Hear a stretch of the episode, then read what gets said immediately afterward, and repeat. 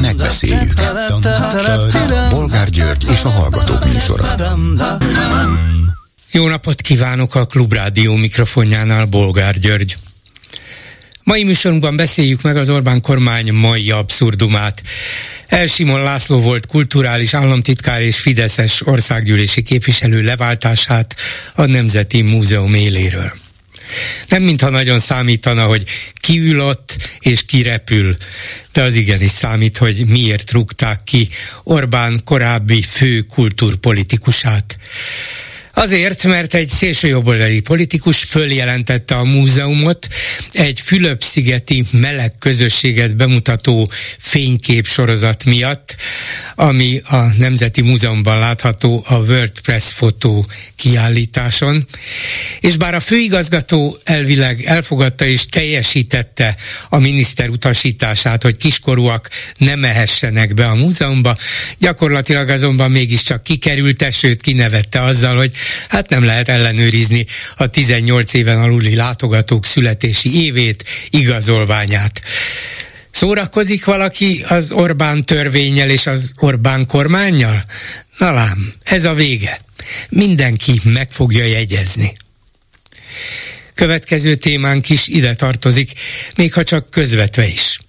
Stefano Bottoni, a fiatal olasz-magyar történész a hvg.hu-nak adott nyilatkozatában arra figyelmeztetett, hogy bár a mai Orbánféle egypártrendszer viszonylag szelíd, azonban könnyen elmehet Belarus irányba, és akár fizikai erőszakot is alkalmazhat. Erre azonban az ellenzék egyáltalán nincs felkészülve. Hozzáteszem, mi sem. De hogy lehetne erre felkészülni? Mit gondolnak aztán arról, hogy a friss statisztikai adatok szerint az augusztusi atlétikai világbajnokság nem hozott semmiféle fellendülést a turizmusban.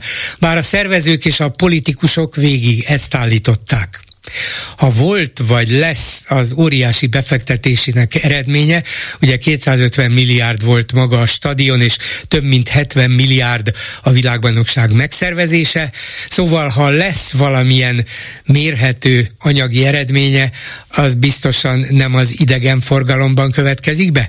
Vagy nem is lehet már ezek után semmi, hiszen innentől kezdve minden csak pénzbe kerül, és nem pénzt hoz. És végül beszéljük meg, hogy Schiffer András nekem esett Facebook oldalán. Mint írja, most hallom, hogy függetlenül objektív bolgár úr nem hajlandó a továbbiakban szóba állni velem a műsorában, mert mi hazánkos képviselőt, kép, mi hazánkosok képviseletét vállaltam el. Szeretném jelezni független objektív bolgár úr felé, csak zárójelben bolgár úrnak, nem felé. Nekem szól, nem csak felém, hogy a pártatlan és kiegyensúlyozott tájékoztatásért folytatott versenyben így is legfeljebb ezüstéremre számíthat, mert egy másik független objektív orgánum már korábban bolykottot jelentett be velem szemben. Ott az a bűnöm, hogy DK-s politikust képviselek. Jaj annak a jogállamnak, amit olyanok akarnak helyreállítani, akik ügyvédek ellen az elvállalt ügyeik miatt indítanak gyűlölet hullámokat, írja Schiffer. Hát akkor lassan mondom, hogy Schiffer úr is megértse.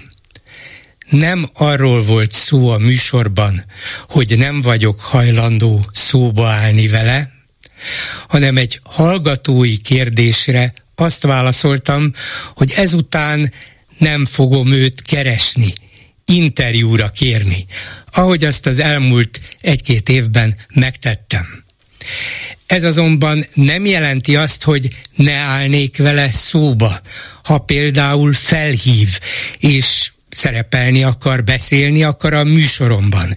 Természetesen őt is bekapcsoljuk az adásba, ahogy másokat is szóba állok vele tehát.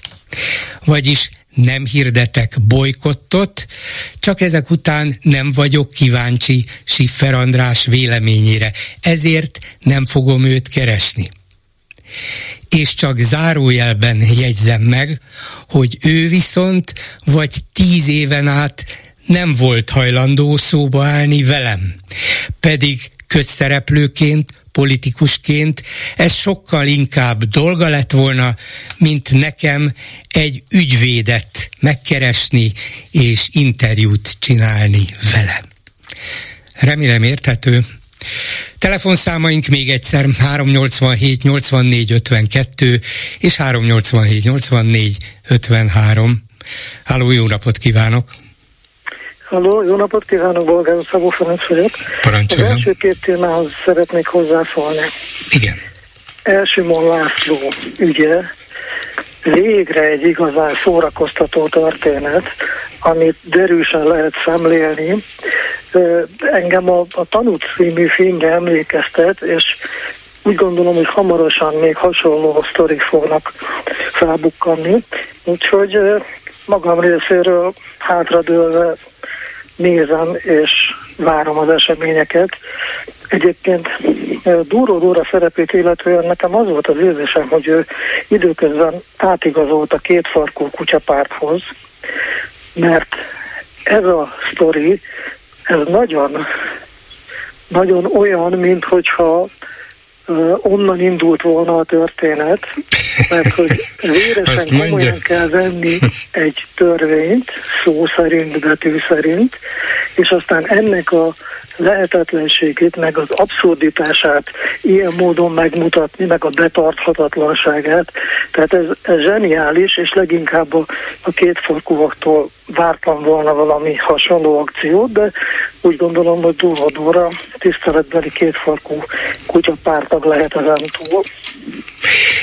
Duró Dóra, igen, hát kétségtelenül neki is volt ebben szerepe, hogy magától találta-e ki, vagy más ajánlotta figyelmébe, ezt nem tudom. De mégsem ő itt a főszereplő, hanem Csák János kulturális Persze. miniszter. Hát nyilvánvalóan, és, és hát, hogy Csák Jánosnak a teljes dilettantizmusát ez hogy jelképezi, hát az, az egyszerűen szórakoztató. Tehát, hogy valaki miniszterként dörgedelmesen meghoz valamit, hogy már pedig akkor ne engedjék be a 18 éven aluliakat, de közben nincs azzal tisztában, hogy egy múzeum a bejáratnál nem kérheti el a belépők személyigazolványát, mert erre nincsen jogosultsága, hogy egy, egy miniszter ezzel ne legyen tisztában, hát ez, ez teljes röhely. Tehát ez a dilettanizmusnak a bizonyítványa, amit kiállított magáról Csák János. Meg, hogy utána kirúgta azzal hatállyal és rögtön. Tehát ez a tipikus túlteljesítés, tehát az elvárásoknak, vagy a vélt elvárásoknak való kényszeres azonnali megfelelés. Akkor még egy grádicsal följebb lépek. Ugyanis nem tudom elképzelni, hogy a politikában ráadásul új csak egy év óta, vagy kicsit több mint egy éve hivatalban lévő Csák János, aki azelőtt nem volt fideszes képviselő, nagykövet volt, de hát az mégsem igazi politikai szerep, magától döntött volna. Holt biztos, hogy egy ilyen ügyben, ami ráadásul a volt Fideszes, sokszoros Fideszes képviselőt, volt kulturális államtitkárt Elsimon Lászlót érinti, ne kérdezte volna meg a miniszterelnököt, hogy miniszterelnök úr, mit csináljak most? Úgyhogy ezt a döntést még csak nem is Csák János hozta meg, ő adta hozzá a nevét, ő neki a joga, a kinevezési és a felmentési jog, de hogy ezt egyedül nem merte volna meghozni, az volt biztos. Hát, nem tudom. Nem tudom. Én sem mert... tudom, de biztos vagyok benne. Hát gondolja meg, Elsimon László végig a Fidesz fő kultúrpolitikai arca volt, kulturális államtitkár. Jó, látszott, hogy egy idő után kiesik a Pixisből, nem ő lett, aztán maradt képviselő, ilyen biztos, olyan biztos, aztán már az se biztos, hogy milyen biztos, de a Nemzeti Múzeum főigazgatói székébe való ejtőernyőzés már azt mutatta, hogy hát igen, vesztett a fényéből, befolyásából, és, és már, ha nem is engedték el a kezét, de nem számít a belső körhöz de azért még mindig ő az Elsimon, az ő eltávolítása az nem, nem lehet csak egy miniszter hatásköre. Lehetetlen. Hát nekem azért vannak ezzel kapcsolatban kétségeim, mert van egy olyan rendelkezés is, vagy volt egy olyan, hogy a 30 ezer köztisztviselő, hogy kidolgozhat közülük home azt kizárólag Orbán Viktor döntheti el. A Covid alatt volt egy igen, ilyen, igen, igen, ilyen igen. és hát azt, azt én nehezen tudom azért elképzelni, mert hát a miniszterelnökünknek azért rengeteg dolga van a Kipcsak ügyben, meg fel kell próbálni különböző kazak népviseleteket, és tehát sok dolga van, hogy emellett minden kérdés előtt megkeresik, abban én nem vagyok teljesen biztos, hogy, hogy meg lehet őt keresni minden kérdéssel, de az, hogy valaki önállóan esetleg úgy gondolja, hogy ebben a helyzetben neki ki kell rúgnia az illetőt, és ez lesz majd a, a hivatalos és támogatott álláspont, amiről majd utólag meggyőződhet, vagy kitüntetik miatta, vagy megdicsérik. Én ennyi önállóságot azért feltételezek Csák Jánosról, mhm. mert, mert ekkora butaságot magától szerintem nem követel. Illetve, hogy hát ez az. nem követel, hanem csak magától. Ja, értem, értem. Nézze, az a bizonyos rendelet annak idején, hogy Orbánnak kellett állítólag jóvá hagynia még azt, azokat is, akik a minisztériumokban jogosultak lettek volna otthoni munkára, home office-ra, valószínűleg nem ő döntötte el, de az volt a szabály, hogy tessék beterjeszteni, aztán nyilván nem ő nézte meg, hanem a hivatalat, dolgoznak ott rengetegen, ugye van egy külön kabinetiroda minisztérium, a Rogáné, és valamilyen alapon ki tudja, miért volt ez nekik fontos. Biztos, hogy végignézték, és az is lehet, hogy egy vagy két akármilyen esetben, akár miért, nem tudom, odaszóltak, a, vagy oda tették a miniszterelnök elé, hogy tessék már megnézni, hogy ez rendben van-e, bár mondom, nem is értem, hogy ez miért kérdés, hogy otthon-e vagy nem, ha meg tudja csinálni otthon, dolgozzon, ha nem, akkor jöjjön be dolgozni. De a lényeg az volt, hogy mindenki adja be, nyújtsa be a listát. Hát most akkor képzelje el, hogy nem egy tulajdonképpen jelentéktelen neveket tartalmazó listát kell benyújtani, hanem egy közismert, országszerte ismert, politikailag is valamilyen módon számot tartott, számon tartott Fideszes ö, intézményvezető volt politikus leváltását. Ezt egyszerűen nem döntheti el, ráadásul egy ilyen parázs közéleti vita után, ami itt folyt az elmúlt jó egy hétben. Hát az egész ország tudott erről, egy ilyen ügyet úgy lezárni, hogy kirúgom a főigazgatót, ezt nem lehet a miniszterelnök nélkül. Kizárt. Meglátjuk a folytatást. Egyébként hát, nem ő egyetlen. Különben ebben a témában én első mondal értek egyet, természetesen, és kíváncsi vagyok majd az ő további reakciójára, vagy az őtől származó egyéb megnyilatkozásokra is, mert ő azért egy, egy kőkemény vér Fideszes, de azon belül azért még a intellektuálisan azt mondom, hogy a, az értékelhető... Hát igen, néha hajlandó ki vagy beszólni, igen, igen, igen.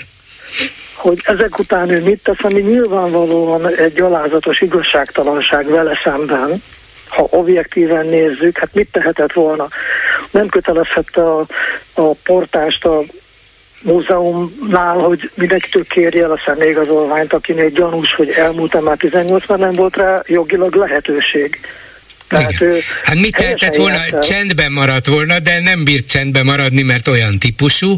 Ő meg akarta üzenni, hogy tulajdonképpen ezzel nem ért egyet, de úgy üzente meg, hogy azért ne lehessen őt felelősségre vonni, hiszen végrehajtanánk mi, ha szabad volna, de hát sajnos nem szabad, úgyhogy nyilván nem bírta ezt megállni, ha nem reagált volna sehogy, akkor megúszza. De nem bírta magába folytani, ezért nem úszta meg. Én becsülöm érte, hogy nem bírtam oh, ebben, ebben én is azt valaki. mondom, hogy neki volt igaza, ha már ez volt az utasítás, persze. Így van. Jó. Második téma, a Stefano Bottoni véleménye. Én már régóta ugyanezt gondolom, hogy itt a rendszer addig békés, amíg békésen el tudja intézni a, igen, a hatalom, hatalmon maradást. Amíg békésen van hatalmon, addig békés amikor majd úgy látják, hogy már ilyen eszközök kellenek, azonnali kirúgás egy, egy kérdéses ügyben, meg a többi hasonlóban, hogy, tehát, hogy milyen eszközökkel lehet fenntartani, egyre szigorúbbakkal nyilván, ahogy a, a dolgoknak az abszurditása nyilvánvalóvá válik, hogy ez mikor válik tényleges erőszakká, kizárólag attól függ, hogy mikor lesz rá szükség. Nincsenek erkölcsi aggályok, én úgy gondolom sem gátak. Az Igen. erkölcsi fékek és ellensúlyok lebontása is én szerintem régen megtörtént. Itt egyetlen szempont van, hatalmon maradni. Hogy milyen eszközzel gyakorlatilag az adott szituáció dönti el. Teljesen igaza van az olasz-magyar történésznek, régóta ugyanaz a meggyőződésem. Hát igen, és ráadásul a dolgot az is érdekesebbé teszi, hogy Bottóni sokáig Fidesz szimpatizáns volt, ezt ő nem is szégyelte, voltak reményei a 2010-es választás után, hogy most akkor egy, egy tisztességes, polgári, demokratikus rendszer jön, és félreismerte a Fideszt, ezt kézbe ismerni, és ráadásul ő megy el odáig, hogy ne gondoljuk azt, hogy ezzel vége, könnyen lehet ennél sokkal rosszabb is. Köszönöm szépen. Ennyiben, ennyiben hasonlítok Stefano Botton, hogy én is a Fidesz szimpatizása voltam, csak én még 96 7 környékén. Aztán 2000-ben már nem. Akkor, akkor már látszott, hogy ezek teljesen mások hatalmon, mint amit előtte hirdettek, képviseltek, meg amiért küzdöttek, és azóta csak rosszabb a helyzet. Így van. Köszönöm szépen, viszont hallásra. Köszönöm, viszont hallásra. A telefonnál pedig Révész Tamás fotóművész, a World Press fotó kiállítás régi-régi szervezője. Szervusz Tamás! Szia, szia Gyuri! Nyitva van még a kiállítás, vagy bezárt a hétvégén? A bezárt a hétvégén, nem az események Gondoltam, hanem nem így volt. Igen. volt tervezett Igen. bezárás. Igen, csak azért, hogyha valaki elrohanna még holnap, akkor ott már nem fogja megtalálni. De mekkora hírverést csinált neki ez a politikai zűrzavar és kavarás és felfordulás, ami az elmúlt héten zajlott? Hát azt hiszem, hogy az utolsó héten egy jelentős reklámot kaptunk, de összességében hát valamivel nagyobb a látogatottságunk. Minden évben ilyen 45 és 50 ezer fő között látogatják a kiállítást. Hogy, hogy ez ilyen állandó? Ennyi, ennyi ember kíváncsi a fotóművészetre, a világ híreire, vagy erre a kiállítás? Kik azok, hát akik nézd, elsősorban mennek? Hát nézd, hagyd mondjam el, hogy miért érdekes az a WordPress fotókiállítás. Ez száz helyszínen több mint 4 millió ember megnézi. És miért? Hát ez egy nagy kérdés, ugye neke, én, én is sokat gondolkodtam ezen, és egy nagy rejtély. De hát talán a legegyszerűbb válasz az, hogy van egy kiállítás, ahol az ember hihet a szemének. Tehát ez egy olyan kiállítás, ahol a képeket egy 30 tagú nemzetközi zsűri válogatja, független a kiállít, a WordPress alapítványtól, ami 1955 óta létezik Amsterdamban. Ez a 30 tagi, tagú zsűri, ebben én zsűriben voltam néhányszor, egy elképesztő két-három heti munka után nagyon nagy viták nyomán válogatják ki azokat a képeket, amelyekről azt gondolják, hogy fontos hír, érdekes hír, vagy tendenciát mutat a, vi- a világról. És hát azt kell mondanom, hogy itt a néző megáll, nem úgy, mint egy tévé előtt, vagy egy online hírportál előtt, és tényleg úgy bele tudja élni magát a helyzetbe. Ezek a képek, tehát ha csak a magam fotor, egykori fotoriporteri munkásságomra gondolok, ezek a képek előítéletmentesen készülnek. Nem azért, hogy sugaljanak valamit, hanem azért, hogy hírt hozzanak. Hát ha megnézzük azokat a képeket, amelyeket például Ukrajnából látunk, hát rengeteg, minden évben rengeteg fotoriporter az életét veszélyezteti azért, hogy mi megtudjunk valamit egy távoli eseményről. Tehát nagyon nagy érték és nagyon nagy erőfeszítések árán jönnek össze.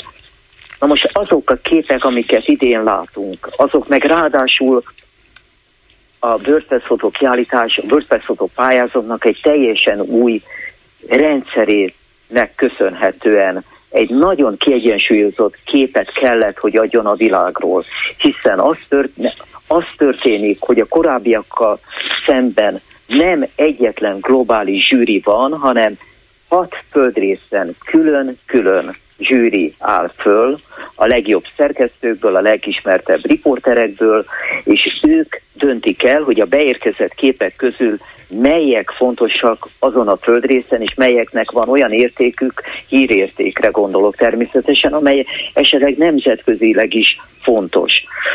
Miután ők döntöttek, és a globális zsűri elé kerül a képanyag, akkor még egy szűrőn átmegy. És ráadásul itt azért mondom, hogy hihetünk a szemünknek, mert ráadásul egy olyan elképesztő szűrőn megy át minden egyes fotó, még azelőtt, hogy, hogy díjra jelölnék, ami hát szinte példátlan. Minden képet pixel szinten ellenőriznek, hogy hitelese, hogy milyen fokú módosítás volt rajta, ellenőrzik a kép aláírás, ellenőrzik, hogy ott volt el fotográfus, és ennek eredményeképpen még idén is volt olyan, hogy, hogy hát azt kell mondanom, hogy több mint száz fotót diszkvalifikáltak, mert valami olyan módosítás volt, amely már nem fér bele a uh-huh ami hiteltelenítette, hiteltelenítette, ugye?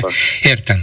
Azt mondtad, kétszer is használtad ezt a kifejezést, hogy ez egy olyan kiállítás, ahol az ember hihet a szemének. De az ember a fülének nem hitt, amikor nálunk kirobbant ez a botrány.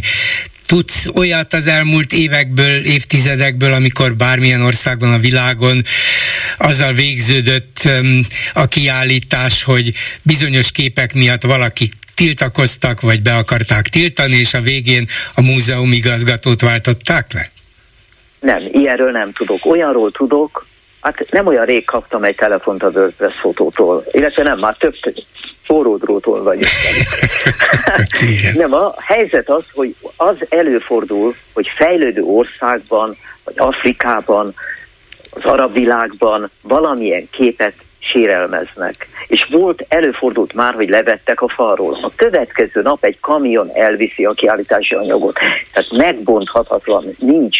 Ha itt van egy kiállítás rendező, eh, minden évben egy kiállítás rendező csinálja meg a, a kiállítást, velem együttműködésben, ott még én kérhetem, hogy ez ne úgy legyen, az az a kép kerüljön máshova, tehát valamennyi beleszólásom van, de azt követően semmi nem lehet változtatni. Magyar vonat, volt egy magyar vonatkozású, még. Ugye én már több mint 30 éve szervezem a kiállítást, de lényegében 1976-ban a kelet évának volt köszönhető, hogy a Börtönszotó kiáltás Magyarországra került. Elsőként. Ez, ezúton is jó egészséget kívánunk neki. Úgy legyen. A, az elsőként, tehát a szocialista országok között Magyarország mutatta be. Előfordult a 70-es vége, évek végén, hogy volt egy kép a Nobel-díjas Szolzsenyicínról, aki akkor már emigrált Oroszország, Szovjetunióból Amerikába, de a portré kategóriában díjat kapott a fotográfus az ő képével. Amikor Acél György meg meg, elment megnézni a kiállítást, akkor levették a képet, berakták egy függöny mögé, és amikor elment, visszarakták. Volt egyfajta cinkosság akkor. Aha, ez jó. De nem, de nem volt semmilyen botrány se, tehát lehet, hogy ő is tudta, hogy ez így történt. mert, ha ne, itt... mert ha látnia kellett volna, akkor valamit mondania és intézkednie kellett volna, ezért aztán nem, nem szemem is csukva van, fülem is csukva van, nem láttam, nem hallottam semmit, minden mehet tovább úgy, ahogy eddig. Igen, de lehet, de hagyd mondjak valami mást ezekről a képekről. Tehát itt a bármelyik képriportot előveszi az ember, végignézi, bármelyik szöveget elolvassa, ezek nem sugalnak, ezek ne, ez nem propaganda, ez egy szigorú hír özön, amit mi kapunk. És ebből a szempontból hát egy kicsit érthetetlen. Az az igazság, hogy, hogy uh, ugye a fotográfus előítéletmentes, a saját munkámból, ugye ha visszagondolok, mindig csak akkor tudtam jól dolgozni, ha úgy közelítettem, hogy egyrészt nincsenek előítéleteim, meg elfogadom, míg befogadnak, és hogy is mondjam, a senkinek az önérzetét nem bántom az alanyoknak. És azt gondolom, hogy a WordPress etikai kódexében hasonlóképp, hasonlóképpen szerepelnek ezek a gondolatok. Tehát itt nem sugalnak, hanem információt adnak, és persze hatnak ránk. Hát minden jó kép hatnánk. Az a jó kép, ami valamit kivált belőlünk, azért, mert nagyszerű, mert fantasztikus fotót látunk, a, meg, a legtökéletesebb pillanatot, vagy azért, mert olyan gondolatot sugal, olyan gondolatot ébreszt, és ezek a nagyon sok kép nagyon komoly gondolatokat ébresztenek. E, arról van szó, hogy, hogy akárkit megkérdez az ember a kiállítás végén, hogy na mit, mit szűrt le ebből, mindenki azt, arról fog beszélni, hogy hát klímakatasztrófa van, hogy gazdasági válság, hogy háború van, egyetlen vélemény, egyetlen szó nem hangzott el arról, hogy valakit láttam magas sarkú, egy férfit láttam magas sarkú cipőben, tehát ez szóba nem került ilyen. Igen. Mi lesz ennek a következménye? Miután azt mondod, hogy folyamatos kapcsolatban vagy, már-már forró dróton a WordPress fotó irányítóival, hát e- ez a hír, hogy leváltották a, nem, ráadásul nem egy, egy kis kiállítóhelyen, mégiscsak a Magyar Nemzeti Múzeumról van szó, és annak a főigazgatójáról leváltották a vezetőjét, ez nyilván már az ő számukra is közt ismerős és tudott, de ebből valamilyen következtetést le fognak vonni, hogy esetleg nem jön ide jövőre a kiállítás, vagy csak feltételekkel jön? Nem, nem hiszem. Az, a börtözfutónak nincsen. Egyetlen feltétele van, hogy a kiállítás megbonthatatlan. Uh-huh. Már megvan a következő három évre a szerződésen velük. Tehát ebben én azt remélem, hogy a múzeumban marad, és hagy, ha már a múzeum szóba került, hagy mondjam el, hogy mindennek, tehát rengeteg kritika és színész mindenféle megjegyzés van Elsimon Lászlóval kapcsolatban. Három éve van ott, nekem is voltak fenntartásaim, és féltem, hogy, hogy mire és hogyan fog reagálni a WordPress fotókiáltással kapcsolatban abszolút tökéletes volt az együttműködés. Olyan, tegnap kaptam egy e-mailt valakitól, és korábban telefont is, hogy milyen fantasztikusak múzeum, hogy milyen kedvesek az emberek, hogy jó, milyen nagyszerű volt a, a, a légkör a kiállításon. Tehát csak a legjobbakat tudom mondani, és uh, én nem hiszem, hogy a WordPress fotónak bármilyen fenntartása legyen, lenne, mert az a legfontosabb, hogy lássa minél több ember, és szó, szó valahol megemlítethet, hogy kik nézik a kiállítását. Látogatóink fele diák minden évben. Tehát nagyon pontos ö, statisztikát ö, látunk arról, hogy kik, hány nyugdíjas, hány felnőtt jegy és hány, hány ö, diákjegy van, és azt gondolom, hogy a diákoknak a fele mondjuk egyetemista, és a másik fele középiskolás. Nagyon sok tárlatvezet, minden nap több tárlatvezetésünk volt, nagyon népszerűek. Ezek a tárlatvezetések ingyenesek, és rengeteget tanulnak. Tehát minden tárlatvezetés után csak azt látom, hogy hát visszatérő, visszatérő egyetemek és visszatérő középiskolák vannak, akik a megnyitás előtt kérik az időpontokat, hogy mikor jöhetnek. Hát belőled a józanság hangja szól, az elmúlt hét eseményei viszont a, az abszurdum um, hangján szólaltak meg, és hát a végeredmény is az lett ezzel a, ezzel a leváltással, menesztéssel. Bízunk abban, hogy valamiféle józan ész mégiscsak felülkerekedik előbb-utóbb. A kiállítást is lehet látni, akármilyen tartalma lesz jövőre, és az életünk nem csupa gyönyörűség, ráadásul ez a Fülöp-szigeti sorozat, az az élet igazán barátságosabb és humánusabb oldalát mutatta be, és nem a szörnyűségeket, ez zárójeles megjegyzés volt, de hát ha Hát ha ezt az őrületet, ami itt zajlott, hagy, nem... Hagy, hagy, hagy még egy mondatot ehhez, hogy, hogy nekem mi jutott eszembe erről a, a képek láttán, láttán. Egyáltalán, hát ugyanesen nem, senki, nem láttam senkit nőként kijönni a, a egyetlen férfit sem, de nekem az volt az érdekes ebben a képanyagban, hogy van egy közösség, akik nem nagyon barátságos közegben összetartanak.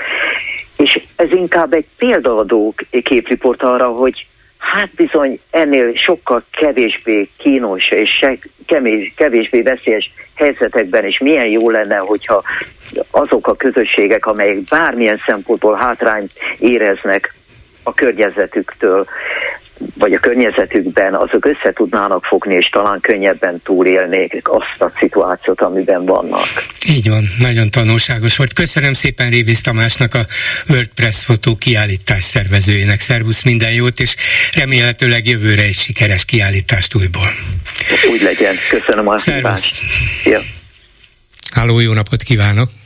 Jó napot kívánok, Bolgár úr, Szalai Erika vagyok, néha szoktam hívni, amikor ráérek. Hát Révész úr gondolatai is nagyon megérintőek voltak, és lenne véleményem, de nem venném el az időt a, a többi hallgatótól.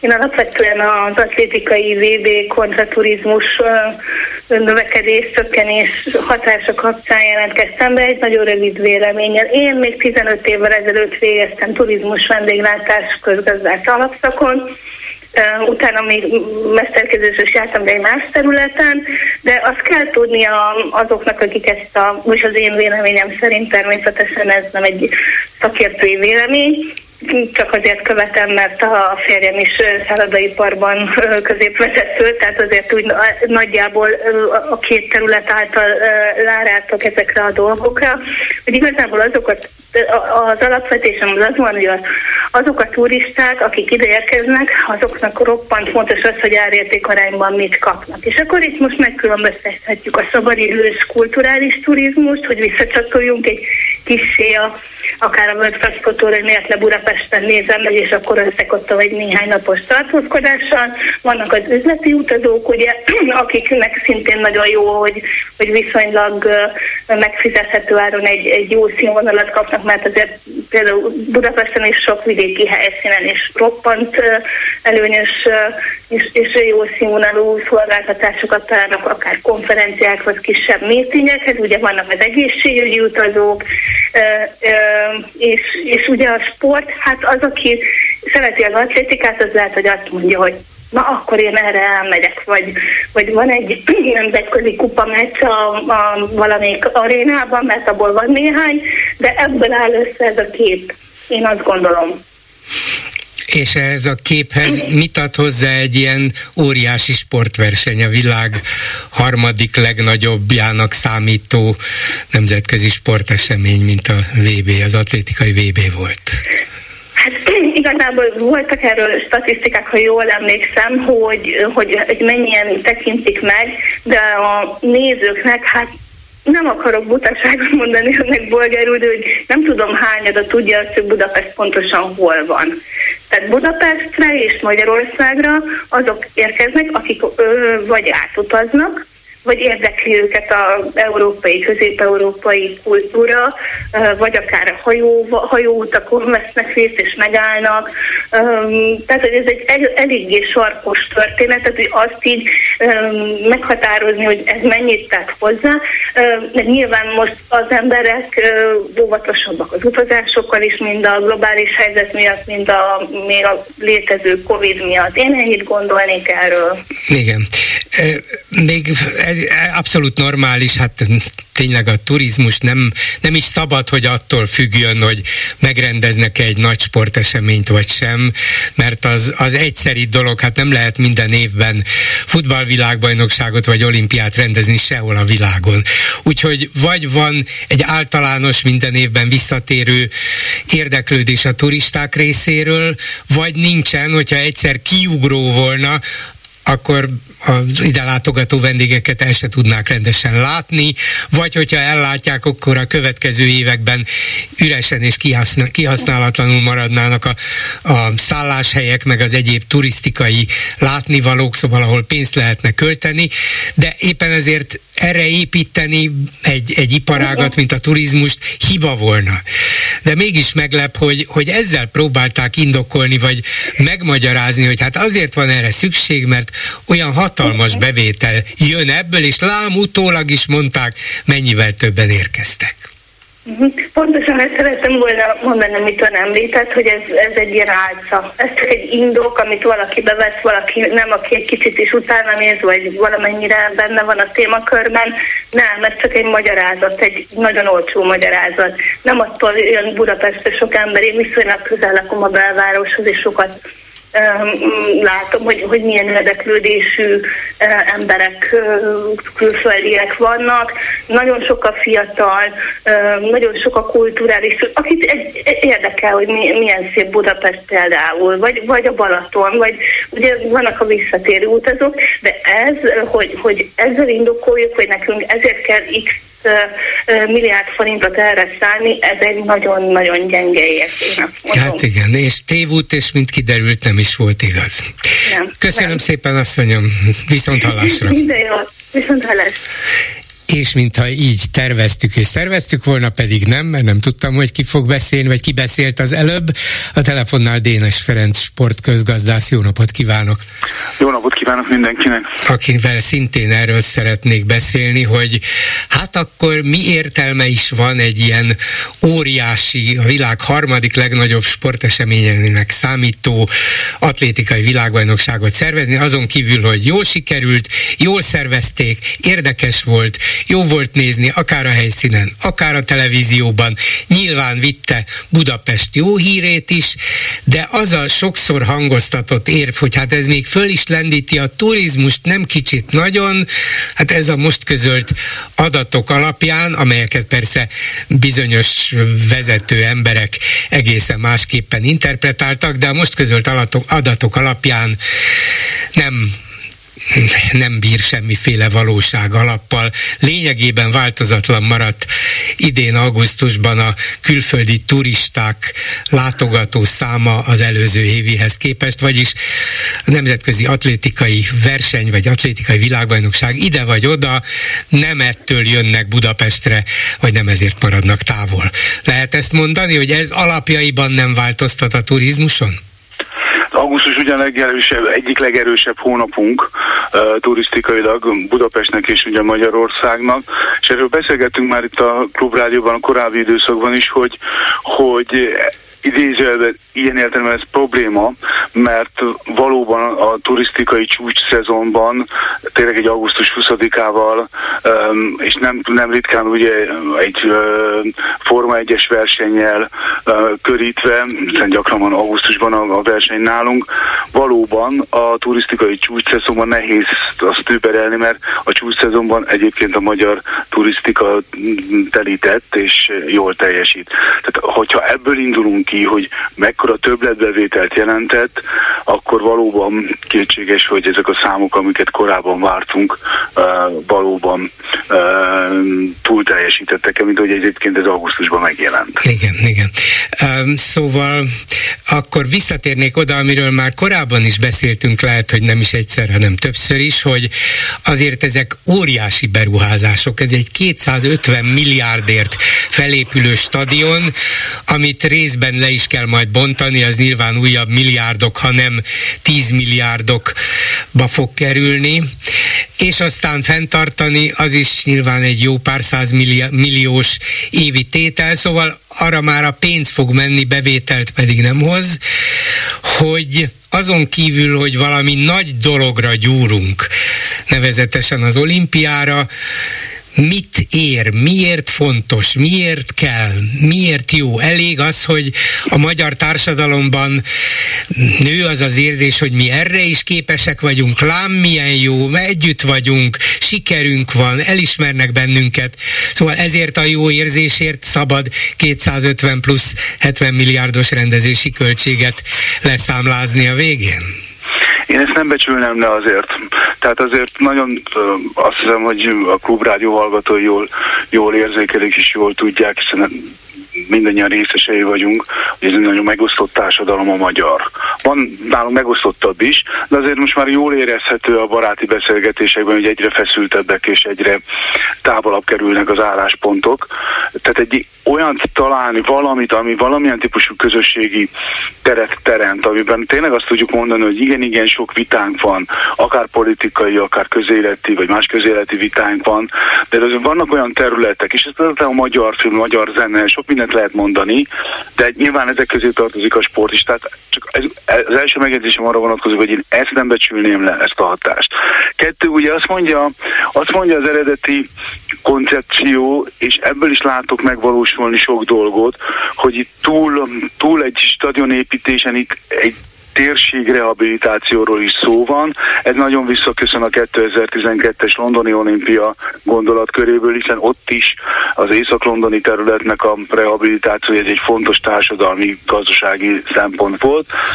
Nem vagyok építész, nem ott lakom, voltam a versenyen, tehát nekem úgy tűnik, hogy tényleg ott, ott történt valami, valami jó dolog. És akkor még mindig nem tartunk ott, hogy válaszoltam volna a kérdésére, hogy ez mekkora összeget ér meg. Ez viszont azt kell mondom, hogy én megfontolnám a, a visszabontását ennek a stadionnak. Ugyan vissza, ugyanis visszabontva a stadion valóban ö, kevesebb költségbe kerül, viszont nagy világversenyre kevésé vagy egyáltalán nem lesz alkalmas. Uh-huh. És ez ez, ez érdekes, dilemma... amit mond, én eznek még nem láttam nyomát. Ez, ez csak ön képviseli, vagy mondjuk szakmai körökben már van erről legalább beszélgetés? Én, én nem beszélgetek ilyenekről, és én sem látom ilyet mm, leírva, de én ezt elég határozottan képviselem ezt az álláspontot, de még egyszer mondom, ez olyan típusú szakértői vélemény, ami nem, ne értse félre, nem szentírás, tehát ezekben, ez egy társadalmi kérdés, minden ilyen egy társadalmi kérdés. Tehát ebben a maga véleménye, meg az én véleményem nem erősebb a dolgot, tehát nincs olyan, hogy a Dénes úr szakmai szerint ebben foglalkozik x ideje óta, és ő szerint ez ez, ez egy fontos szempont, de nem, erről vitatkoznunk kell, és egyfolytában ezt mondom minden ilyen megnyilatkozásban, hogy beszélgetnünk kell ezekről a dolgokról. De azért akarom mondani, hogy tovább gondolni, ugyanis a, ahogy fogalmazott, ha ezt itt áll egy ilyen atlétikai stadion, kulcsra zárjuk, és azt mondjuk, hogy ide senki be, akkor is 100 milliós nagyságrendben kerül évente a fenntartása. A kérdés az, hogy tudunk-e olyan funkciót találni ennek, és akkor tegyük hozzá az összes többi nagy sportlétesítményünket, amelyekre azt tudjuk mondani, hogy, hogy rendezvényekkel töltöd, töltöd meg, és közvetlen és közvetett bevételt termel. Most a közvetett is fontos bevétel, mert rengeteg olyan bevétel keletkezik ezeknél a nagyvilágversenyeknél, ami nem a szervezőknél csapódik le, hanem például a Liszt Ferenc téren Budapesten, csak most konkretizáljam a, a, a dolgokat, hogy ezek, ezekkel a közvetett bevételekkel mit kezdjünk, hogy ezeket beleszámoljuk és csak elengedjük, vagy pedig azt mondjuk, hogy ennek valamilyen típusú társadalmi bevételként kezeljük.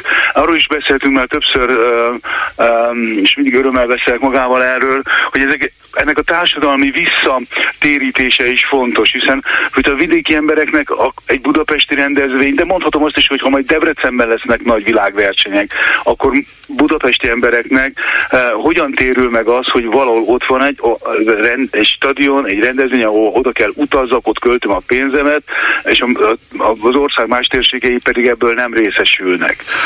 Tehát ez ennyi kérdés van, de hogy befejezem, szerteágazók a gondolataim, befejezem az, el, az első gondolatmenetet. Tehát én azt gondolom, hogy ezeket az, az létesítményeket tölteni kell, már pedig a hazai versenyek nem lesznek erre elegendőek. Egyrészt azért nem lesznek erre elegendőek, mert nem elég látványosak, a méretgazdaságosági problémák miatt, másrészt pedig ezek nem friss pénzként jelennek meg. Tehát, a, a, tehát azokat a pénzeket osztjuk, szorozunk, amit amúgy is elköltenénk szórakozásra, sport vagy bármilyen más igen, igen. Az az izgalmas, hogy a külföldieket, a külföldi pénzt meg tudod-e szeretni, tehát a külföldieket rá tudod Ami plusz pénz lenne, így van. Ami igen, pénz lenne az országnak, igen. Igen, szóval Ez emlékszem, hogy a, a, a Pekingi olimpia után én jártam Kínában, és kíváncsi voltam rá, nem csak én, hanem sokan mások, hogy milyen is ez a Pekingi olimpiai stadion, ami építészetileg nagyon érdekes.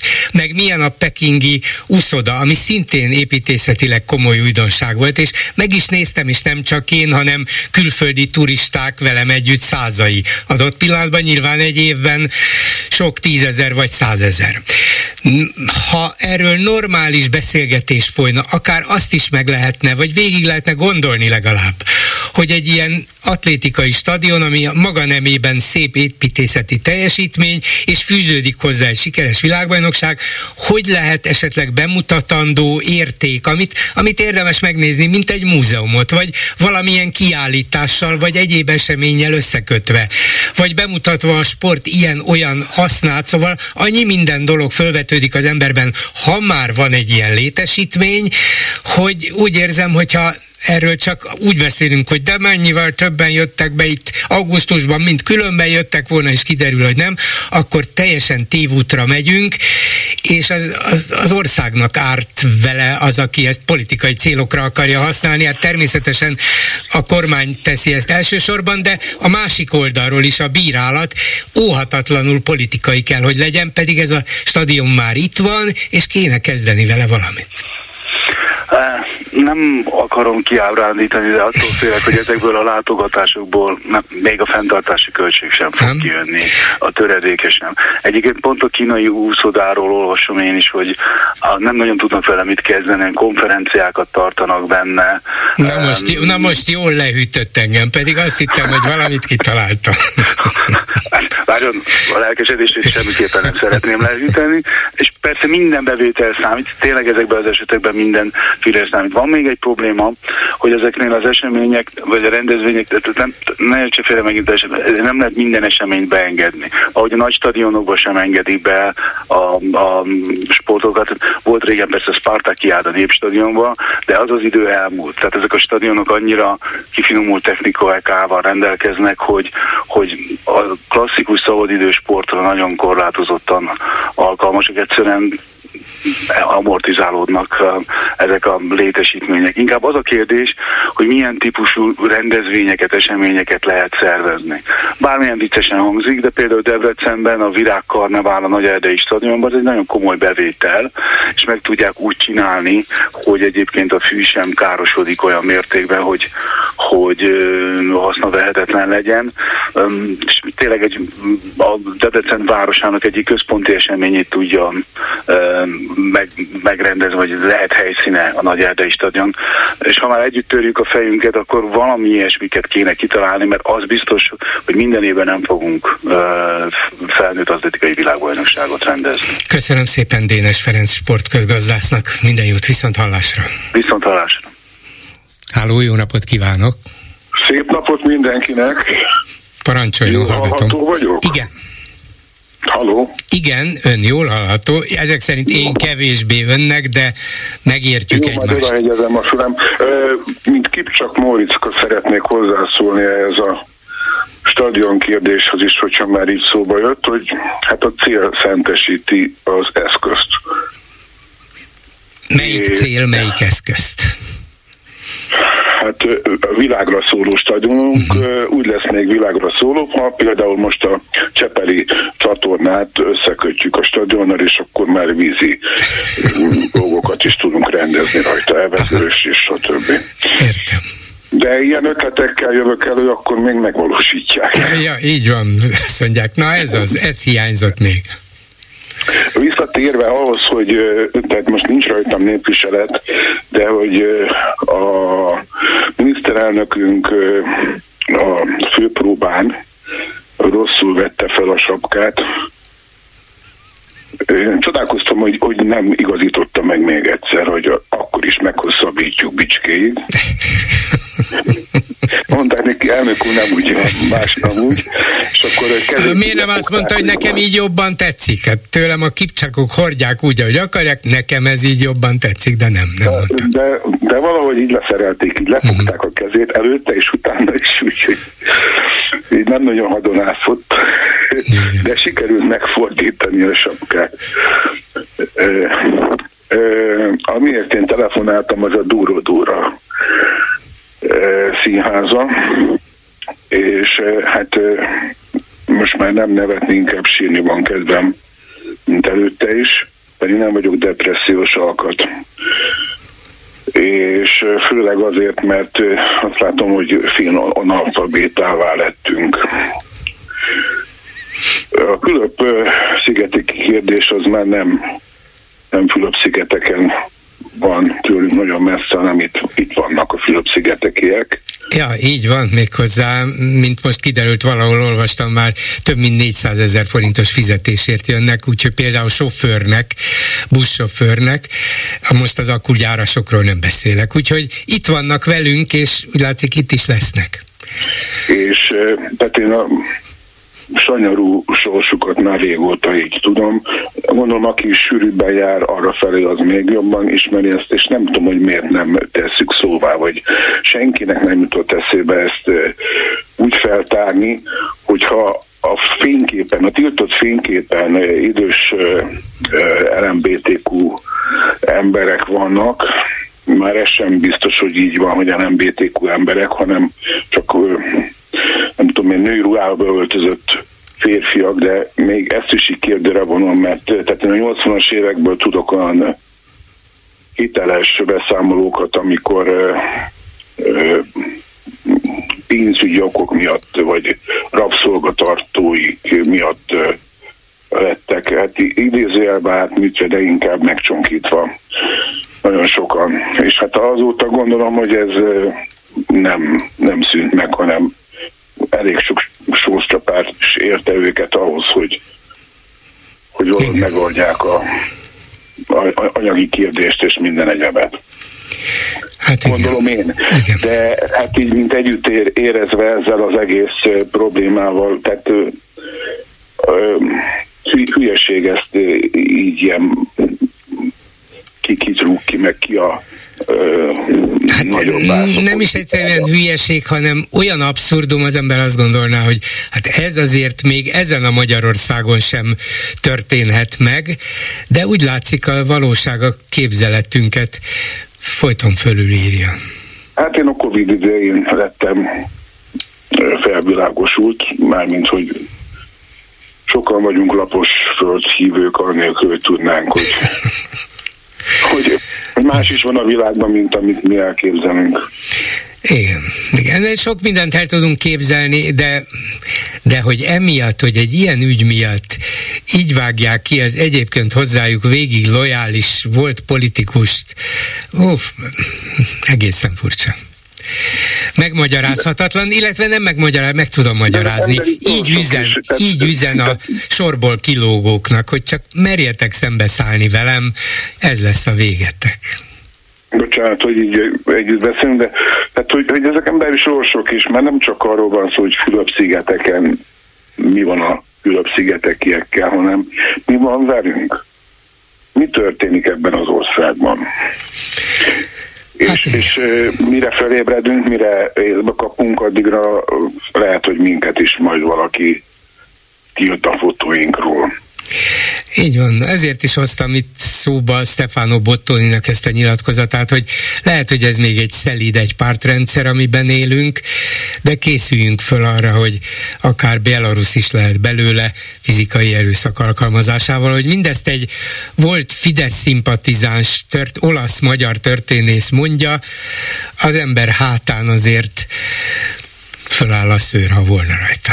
Igen, hát mi, mi magyarok nem igazán szólunk bele ezekben a dolgokba, tehát hogy mi nem mondanák az olaszoknak, hogy akkor mi vár rájuk, hogy Igen. mire figyeljenek oda. Köszönöm hát szépen. mentalitás. Köszönöm szépen, minden jót, viszont hallásra.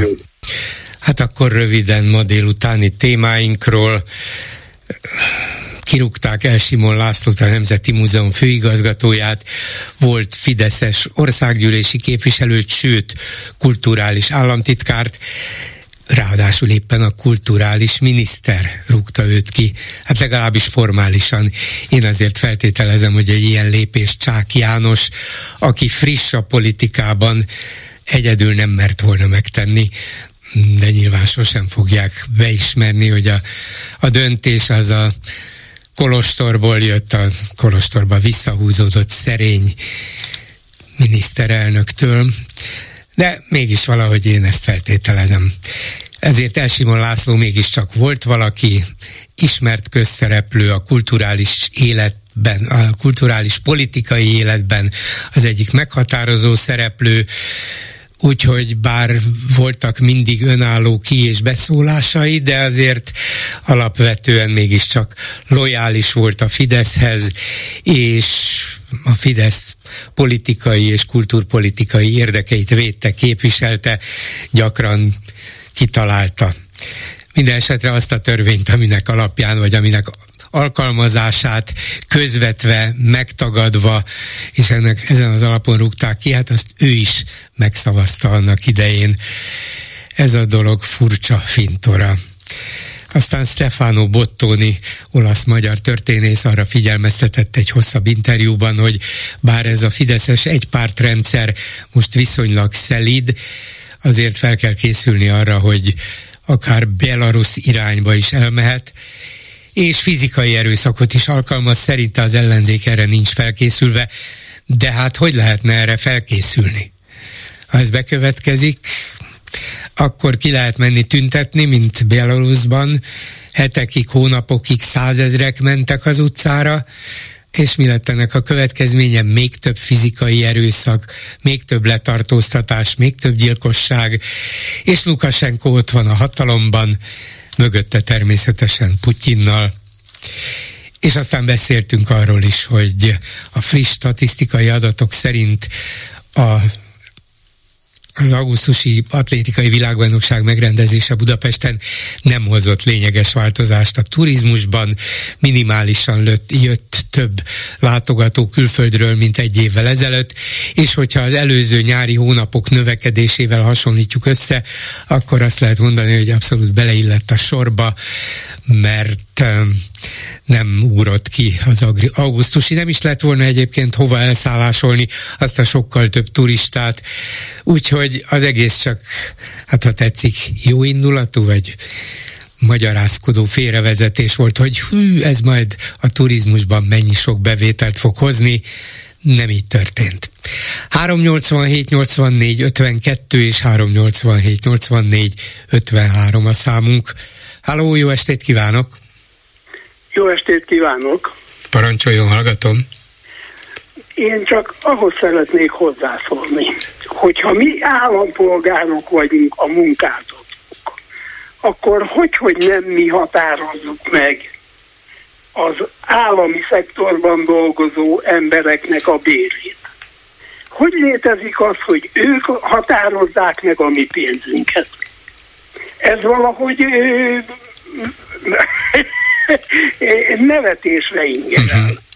Hát nézze, mindennel megbízunk a parlamenti képviselőket, így De, még azzal is, hogy maguk, száma, maguk számára a fizetéseket meghatározzák. Bolgár úr, egy normálisan gondolkozó ember, tehát nem egy, nem egy buta, nem egy hülye, nem egy degenerált, hanem egy normálisan gondolkozó ember, az úgy próbál élni, hogy élni hagyja a másikat is. Nekem az a véleményem, hogy Magyarországon 500 ezer forintból tisztességesen meg lehet élni. Az összes olyan alkalmazott, aki a közös pénzből kapja a pénzt, tehát nem a szabad piacról, hanem a közös pénzből, az éljen meg 500 ezer forintból.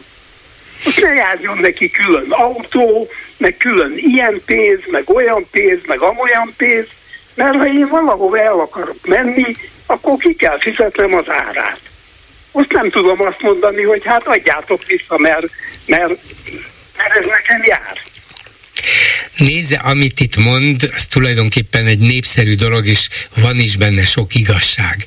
No de, hát miért pont 500 ezer, miért nem 5 millió?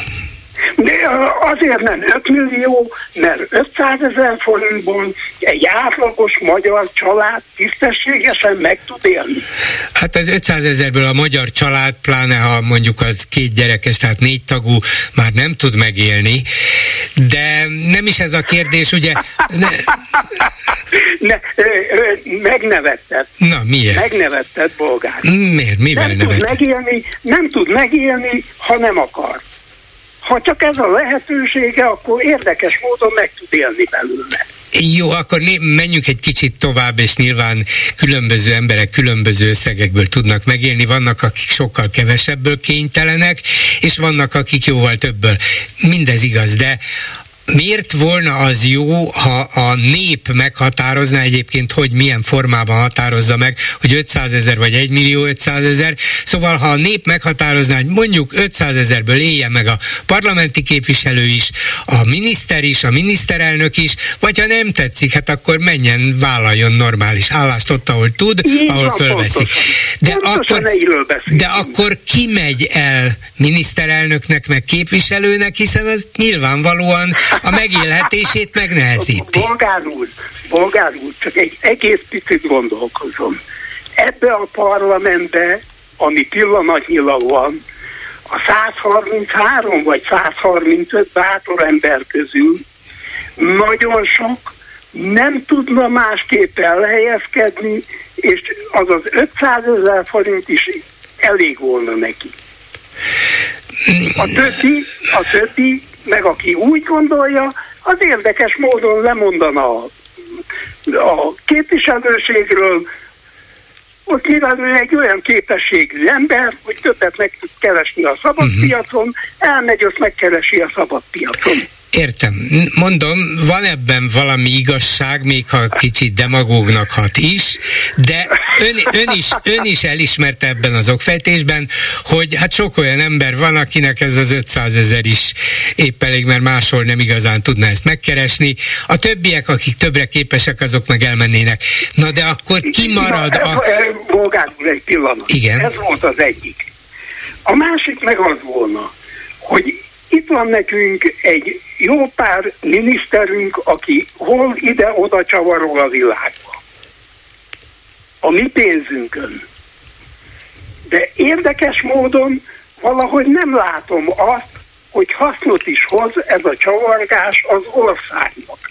Nem neki, nem neki, hanem az országnak mert ő az országot kéne, hogy képviselje. Jó, akkor, akkor, akkor két dolog. beszélünk, Értem. hogy fizesse ki az útállást? Jó, hadd mondjak erre két dolgot. Az egyik az az előző, hogy tudnilik, ha képesség nélküliek maradnának 500ért a parlamentben, akkor miért volna jó az az ország lakosságának, hogy tehetségtelen emberek töltik meg, most is biztos vannak köztük, jó néhány, a parlamentet és a kormányt. Miért? hogy tehetségtelen emberek élnek az országban. Ez nem igaz. Na de a, akik az elmennének igaz, 500 ezerért... Az lehet, hogy más gondolkozásúak, mint akik eddig voltak.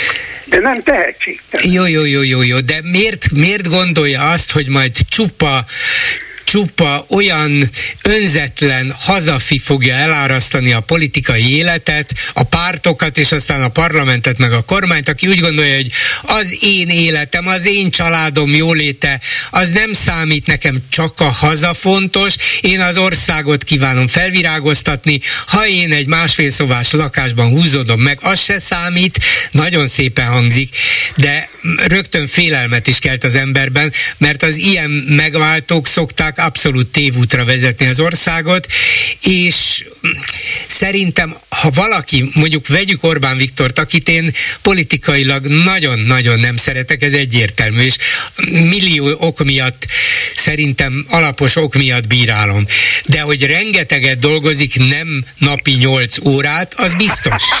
ne nevettesen, bolgár. Miért? Hát ez biztos, hogy így van. A hülyeséget önmunkának nevez. De, de nem, hogy ez hát hülyeség, munkának, lehet munkának nevezni azt, most nem, most nem hallottam, hogy mit lehet. Éjfélig teszem, veszem magam, csak éppen semmi eredménye nincs. De most vegyük ezt a türk tanácsot, amit én is nevetségesnek tartok, és, és egy olyan fajta játéknak, aminek csak az a célja, hogy bemutassa, hogy Magyarország milyen nagy játékos a világpolitikában, és hát ha itt is lecsúszik valami nekünk az azari olajból, hát ha ott is a törökök jó indulatából, de inkább károsnak tartom, mint hasznosnak. De azért ő mégis gondolhatja, látja úgy, hogy én vagyok az egyetlen, aki valamilyen módon a, a törökök oldalvizén bekúszott ebbe a türk tanácsba, bár, bár nem vagyunk török származásúak, de ezt kihasználva mégis hát, ha valami leesik az országnak. Bolgár úr, egyetlen egy dolgot tisztázunk. Ezek semmit az ég egy a világon nem hoznak nyilvánosságra. Bármit csinálnak, vagy titkosítják, vagy hazudnak. Addig, amíg erről szól az ő életük, addig ne akarjuk mi elhinni, ön elhiheti, szíve joga, hogy Orbán mennyit dolgozik, Na de hát azért nem kell hülyének nézni az ember. De látsz, többi... ezt, lá, ezt, ezt bizonyítani is lehet. Az, hogy hazudnak, az egy dolog, de ezt bizonyítani lehet, hogy rengeteget dolgozik. Hogy szerintem nem a hazajavára, az egy másik kérdés, de hogy dolgozik, hogy ebbe beletesz rengeteg munkaórát, az biztos. Na, jó, jó. köszönöm Na, jó. Én is köszönöm, viszont hallásra. A legjobbakat ezeknek, minden jó. A telefonnál pedig Kollár Lajos professzor, érsebész, a professzorok Battyányi körének elnöke. Jó estét kívánok! Jó estét kívánok! akit egy héttel ezelőtt, vagy hat nappal ezelőtt a munkahelyén, az irodájában fogadott Orbán Viktor miniszterelnök. Ez is egy példa arra, itt az előző hallgatóval vitatkoztunk, hogy mennyit dolgozik a miniszterelnök. Sokat, például önnel is találkozott, beszélgetett, és bár kiadtak erről egy közleményt, egy rövid közleményt, azért megkérdezem öntől, hogy mégis miért hívta önt a miniszterelnök? Mi, mit, mit akart önnel megbeszélni? A professzor Batyány körének több évtizedre visszatekintve jó kapcsolata volt a kormányfővel. Annak idején a Szent István tervet a professzor Batyány köre készítette, és az elmúlt hosszú években egy-két évente volt egy találkozó. Tavaly, amikor a professzor Batyány körének közgyűlésben megtisztelt abban, hogy elnökének választott, én jelentkeztem, hogy valamikor szívesen beszélnék miniszterelnök úrral, ez eléggé elhúzódott, és eléggé váratlanul. Elején kaptam egy telefont, hogy kedden 12 órára vár a miniszterelnök úr. Uh-huh, értem. Hát ilyenkor persze az ember összekapja magát, és megy, ez nyilvánvaló. De az kiderült, hogy mit akart önnel megbeszélni, vagy önt hallgatta, hogy hát professzor, mit szeretne ön tőlem? Milyen kérései vannak, vagy mit vár tőlem most a kormányomtól? Hogy, hogy zajlik egy ilyen? Inkább az utóbbi, hát elmondtam jövetelem hát én azt láttam, hogy az utóbbi időben a professzor Batyányi köre kicsit hát ki magam leengedett, tehát nem eh, nyilatkozott annyit, mint korábban, és amikor én eh, megválasztásra kerültem, akkor a programommal beraktam két dolgot. Az egyik az, hogy jó volna hasonló szemléletű, vallású civil szervezetekkel közösen fellépni, és egy stratégiai együttműködést kötni, másrészt pedig fiatalítani kellene, hiszen megkérdezte a miniszterelnök hogy minek eh, következtében van ez a kicsit hallgatás, és utána számoltam azok az egyetemi tanárok, professzorok, akik 70-75 éves korában 13 évvel ezelőtt nyilatkoztak, azok bizony jóval 80 fölött van, és hát érthető, hogy az aktivitás csökkent. Ugyanakkor én azt látom, hogy a professzor Batyány körében óriási szellemi potenciál van, hiszen ezek mind egyetemi tanárok, akadémikusok, akiknek a tarsajában nagyon komoly tudás van, és ez kár hagyni, hogy elveszik. Tehát én felajánlottam azt, hogyha van olyan kérdés, amiben segíteni tudunk, abban készséggel állunk rendelkezésre. Mondjuk egy ilyen kérdés volt az is, hogy hogyan lehetne megteremteni a háborús konfliktusokban a békét, mert a kiadott közlemény szerint önök mindketten a béke fontosságát hangsúlyozták. Hát ez fontos persze professzornak, kormánynak, egyetemi hallgatónak, átlagpolgárnak egyaránt, de van valami, amit ehhez külön hozzá tudnak adni? Ez a beszélgetés alatt erről nem sok szó volt, tulajdonképpen az apropó az volt, hogy a EBK tavasszal kiadott egy nyilatkozatot, ami valóban arról szólt, hogy a békét szeretné. Ennek nyilván részletesebben ki lehet fejteni, de én azt gondolom, hogy számunkra nagyon fontos az emberélet, és azt látom, hogy sok ezer, tízezer, százezer fiatal vesztette az életét ebben a háborúban. Ezt mindenképpen úgy gondolom, hogy a háborút be kell fejezni, és asztaloknál kell valahol ezt lefolytatni.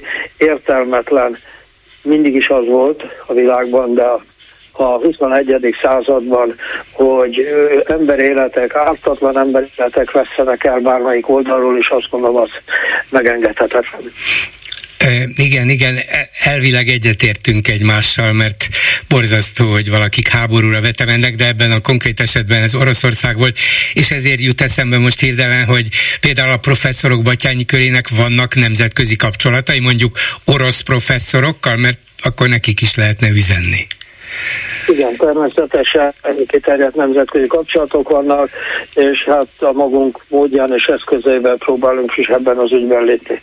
Uh-huh esetleg beszélnek is velük, vagy küldenek üzenetet, hogy mit volna helyes csinálni, bár nyilván küldhetnek Budapestről akármilyen üzenetet, azért nem olyan könnyű Moszkvában annak megfelelően eljárni, még ha az orosz professzorok esetleg egyetértenének is önökkel, szóval egyáltalán milyen keskeny ösvény van, amikor, amin végig hát lehet menni. Rendkívül keskeny az ösvény, tehát én azt gondolom, hogy inkább majd a következő szakban, amikor remélhetőleg elkövetkezik egy békeidő időszak, akkor tudunk többet segíteni abban, hogy újra épüljön mindkét ország. Értem akkor mi az, ami, amiről ez a beszélgetés elsősorban szólt? Hát önök ugye professzorok mindannyian, tehát ön például orvosprofesszor, az egészségügy helyzete szóba került, vagy miután professzorok, az oktatás helyzete, ezek mind-mind a magyar közélet legfontosabb kérdéseivé váltak az elmúlt években, évtizedekben, de az elmúlt években mindenképpen. Vannak ezekben az alapvető alapvető fontosságú ügyekben a professzorok Batyányi körének saját javaslatai, hogy talán erre kéne menni, talán azt kéne csinálni. Értjük, értékeljük, amit a kormány eddig csinált, oké, okay, mi lojálisak vagyunk, meg szimpatizálunk a kormányal, de hát látszik, hogy vannak még hibák, meg hiányosságok, szeretnénk, vagy azt javasolnánk, hogy menjünk arra felé. Van ilyen? Természetesen a professzor Batyáni Körel jól ismert, hogy egy e, jobboldali polgári e, nézetű egyetemi tanárokból összeállt testület, egy civil szervezet. Nyilvánvalóan, hogy igyekszünk proaktívak is lenni, de elsősorban abba egyezte meg miniszterelnök úrral, ha van irányunkban bármilyen témában kérdés, akkor természetesen erre mi válaszolunk adni. Nekem magamnak is nyilvánvalóan megvan a véleményem az egészséggel kapcsolatosan, hiszen műtésfélként kezdtem a szakmát, és egyetemi tanárként is dolgoztam, tehát végigrágtam a ranglistát, Andrétát, és ennek megfelel az elég széleskörű tapasztalataim.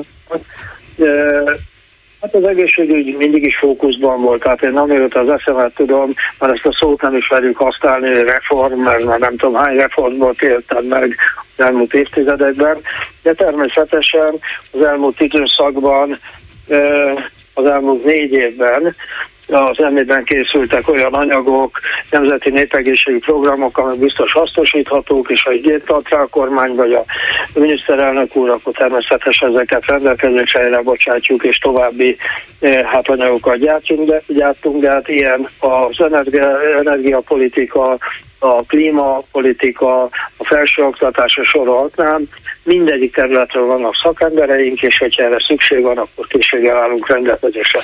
Nem akarom önöket extra munkára bíztatni, nem is az én dolgom természetesen, meg nem tudom, hogy mennyire, mennyire van erre szabad kapacitásuk, de miután biztos, hogy minden területről vannak tekintélyes professzorok az önök körében, nem, nem lehet, hogy saját maguk próbálkoznak valamivel? mert természetesen készülnek anyagaink, amennyiben, mint említettem, igény van rá, ezeket közkincsé tesszük. Uh-huh. És, és hogyha mégis elkészülnek kérés nélkül ilyen anyagok, akkor nem gondolják esetleg, hogy egy belső vita után érdemes ezeket tenni? Végül is a professzorok batyányi körére mindenki, ha hallgat, vagy mindenki odafigyel, ha önök bemutatnak valamit, ami önök szerint jó, akkor még talán a kormány is oda néz rá, hogy épp, ezt még nem hallottuk, vagy nem láttuk, vagy nem így láttuk. Na kapcsolatosan vannak példáink, hiszen elkészült az energia munkacsoportunknak egy nagyon komoly anyaga, amit a kormány rendelkezésére bocsátottuk, hogy ezt e, fogják-e felhasználni, vagy ki fog tenni, ez egy kérdés, de mi magunk részéről elvégeztük a munkát. E, múlt hétvégén Sátorajai helyen voltunk egy kétnapos konferenciánál, nagyon magas szintű előadások e, hangzottak el, és ennek most készítjük a publikus anyagát. Na akkor egy dolgot, ami személyesen önre vonatkozik, és nem, nem mint a professzorok Batyányi körének elnökét kérdezem, hanem mint orvost és professzort, hogy miután elmondta, hogy tényleg végigjárta az egészségügy minden szintjét, és alulról kezdte, és eljutott a csúcsig. Mi az ön mondjuk nem is meglátása, hanem egyrészt tapasztalata, másrészt bizonyára gondolkozik azon, hogy bár mindig kérdés volt az egészségügy, mindig problémák voltak körülötte, mindig próbálkoztak valamivel, de ön merre látná a kiutat, merre és hogyan kellene tovább menni? Van erről személyes, mondom nem batyányi körös véleménye? Természetesen van. Én azt gondolom, hogy az egészségügy különböző reformáival az volt a baj, hogy egy, csak egy hosszú távú ciklusokon átívelő szemléleti anyagban lehet gondolkodni, és azt láttam az elmúlt húsz évben, független a politikai oldalattól, hogy ez nem következett be, kormányváltásoknál mindig újabb irányok születtek, van a kormány tarsajában egy olyan anyag, amit ha végig, végig lehetne vinni, akkor én azt gondolom, hogy egy két-három ciklus alatt eljuthatna a magyar egészségügy oda, ami európai vonalát jelenthetné. Ez a szervezeti vagy módszertani elgondolás nekem tetszik, hiszen nyilvánvaló, hogy nem lehet négy év alatt teljesen átalakítani az egészségügyet, hanem valahogy úgy kellene, hogy különböző politikában is, meg egészségügyben, szakmában érdekelt emberek, csoportok végig tárgyalják. Esetleg nem állnának az élére ennek összehívni egy ilyen tárgyalás vagy beszélgetés sorozatot, hogy merre menjünk előre és hogyan? De terveink szerepel, én akkor, amikor a, a választási vagy sportes beszédemet tartottam, én felvázoltam ezeket a lehetőségeket. Több anyag már elkészült, mondtam az első az energiapolitikával kapcsolatos, de készséggel nekem voltak korábban is anyagaim, amit az egészségügyi rendszer átalakításával is hangsúlyozom, nem reformot mondanék, mert a ott már elcsépelték, el kellene indítani, erre voltak kezdeményezések, és a Bacsányi kör részéről úgy mondom, hogy ezt a munkát fogjuk. Köszönöm szépen Kollár Lajosnak, a professzorok Batyányi köre elnökének. Viszont hallásra minden jót! Nagyon szépen köszönöm. Viszont hallásra! Háló, jó estét kívánok! Halló! Igen, én itt vagyok, és önt is hallom. Üdvözlök mindenkit, Péter Apó vagyok. Egyébként az a véleményem, hogy Orbán Viktornak és bűnöző bandájának börtönben a helye. A téma, amihez hozzászólni akarok. Ezt, jó, ezt jól elintézte, de tegyük hozzá akkor, ez a véleménye, de csak, csak az igazságszolgáltat, csak a normális demokratikus igazságszolgáltatás úgy, útján. Csak is, csak is, csak is. Igen, ugye? Jó, akkor rendben. Most az Elsimon László kirúgását illetőleg ellenkezik a véleményem az önével. Sajnos a helyzet rosszabb.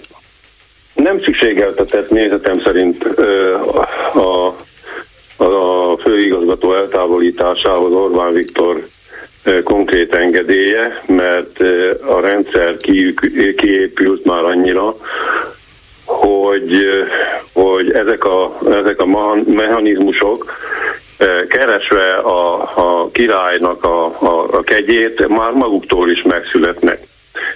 Most erre, erre felhoznék két korábbi példát, Rőle Gergely kirúgását illetőleg, és ami egészen bizonyossá teszi, hogy a mechanizmus az, az olyan, hogy hogy Puzsér Robert megfogalmazta, ő abszolút monarchiának kicímezte most már én valamikor despotizmusnak, de ő pedig abszolút feudális monarchiának címezte ezt a szisztémát, aminek a csúcsának király Orbán Viktor. És az alatvalói azok pedig már eljutottak arra a, a szolgai szintre, hogy igyekeznek eltalálni, hogy a királynak, mi fel, király ízlésének mi felel meg.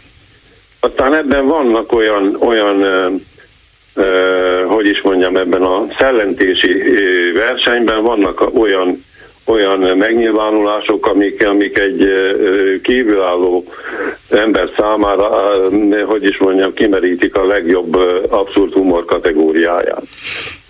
De még ez igaz is, és eddig egyet is értek önnel, de éppen azért, mert ott van a legfelül az abszolút monarha, a király, aki, akitől mindenki függ, igen, akitől mindenki függ, és igyekeznek kitalálni minden gondolatát, minden, minden szándékát, minden remélt vagy nem remélt intézkedését, de éppen ezért tegyük föl, hogy a kulturális miniszter kitalálta, hogy hát ebben az esetben ugye jó volna kirúgni el Simon Lászlót, de azért abban nem akar beleszaladni, hogy esetleg a, a király úgy gondolja, hogy ez nem jó, mert akkor ő lesz a végén kirúgva. Tehát előterjeszti azt a javaslatát, hogy ki kéne rúgnunk főnök ezt az elsimont, mert az mégse járja, hogy így szórakozzon velünk, és erre rábólint. Hát ez körülbelül 5 másodperces dolog. Ennek még csak nem is kell elgondolkozni rajta, és akkor azt számításba se vettem, hogy lehet, hogy Orbán üzent, hogy rúgjuk ki. Um, jó, ez is alternatíva, de a másik pedig az, hogy ezek a figurák a maguk, tehát a hierarchikus rendben, a maguk pozíciójában ők is próbálják az Orbáni karaktert a maguk pozíciójában is utánozni, ugyanazt csinálni?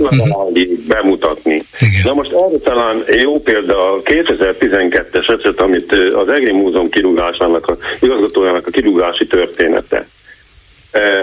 Annak a konkrét háttere az volt, hogy aki megnyerte 2012-ben a, a Dobó István Egri Múzeumnak az igazgatói posztját, igazgatói posztját minden kellő 2012-ről beszélünk, minden, minden helyen megnyerte a, a politikai támogatást, aztán abba a, a tévedésbe esett, hogy ő, mint múzeum igazgató rendelkezik a korábban ismeretes intézményvezetői jogkörökkel és autonómiával. Nem. Ő a hierarchia része volt. Na most a tévedése azáltal bizonyult be, hogy volt a Vármúzeumban egy, egy fűkaszáló ember, akinek a munkaideje reggel 6-tól 10 óráig tartott, de 8 órakor már, már részeg volt, 9-kor már a kaszát is félretette, és hát fegyelmi eljárások, minden, ahogy az, szóba hogy írásbeli figyelmetés, stb. stb. Aztán, aztán azt mondta, hogy hát nincs veled mit kezdeni, én igazgató vagyok, nem teljesíted a munkaköri kötelességedet, és akkor felmondok neked. Figyelmeztették az előjáróságról, hogy a kaszás ember védett. Mert a mi megyei első titkárunk, sofőrőnek a, a, a testvér.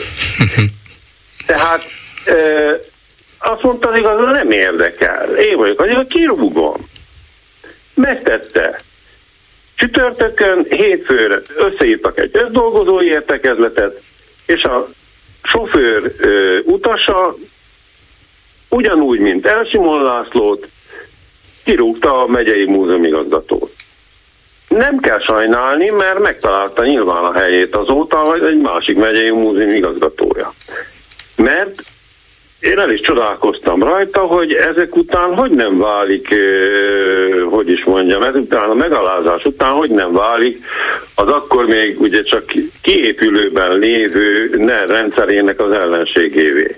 Hát úgy, hogy tudta, hogy hogy, hogy évtizedekig fog tartani. Igen. Illetve ez volt az ő számítása.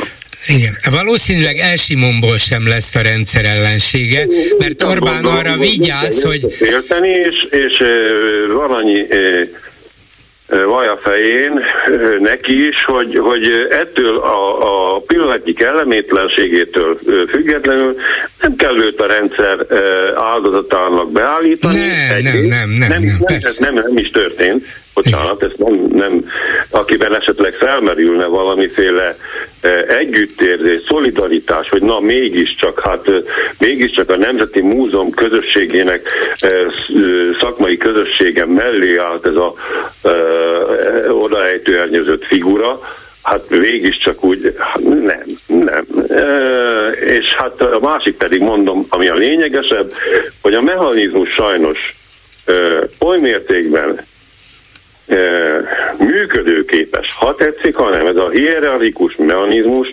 hogy e, a hierarchia, a tápláléklánc alsó szintjein lévők is e, kisorbánokat játszanak, és próbálnak az ő egyrészt ízlés, vagy hogy is mondjam, az ő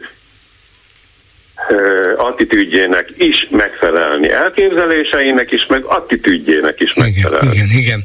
Biztos, és ahogy itt már utaltunk rá, valószínűleg El, El Simonból már csak azért sem lesz az Orbán rendszer ellenfele, még egy ilyen megalázó kirúgás után sem, mert Orbán arra nagyon vigyáz, hogy jó, most elszálltál, mert ezzel példát Igen, akartam statuálni, de majd kapsz valamit, nyugalom, nem felejtünk el. Ebből biztosak lehetünk. Ebből teljes mértékben biztosak lehetünk, haló? Igen, itt vagyok.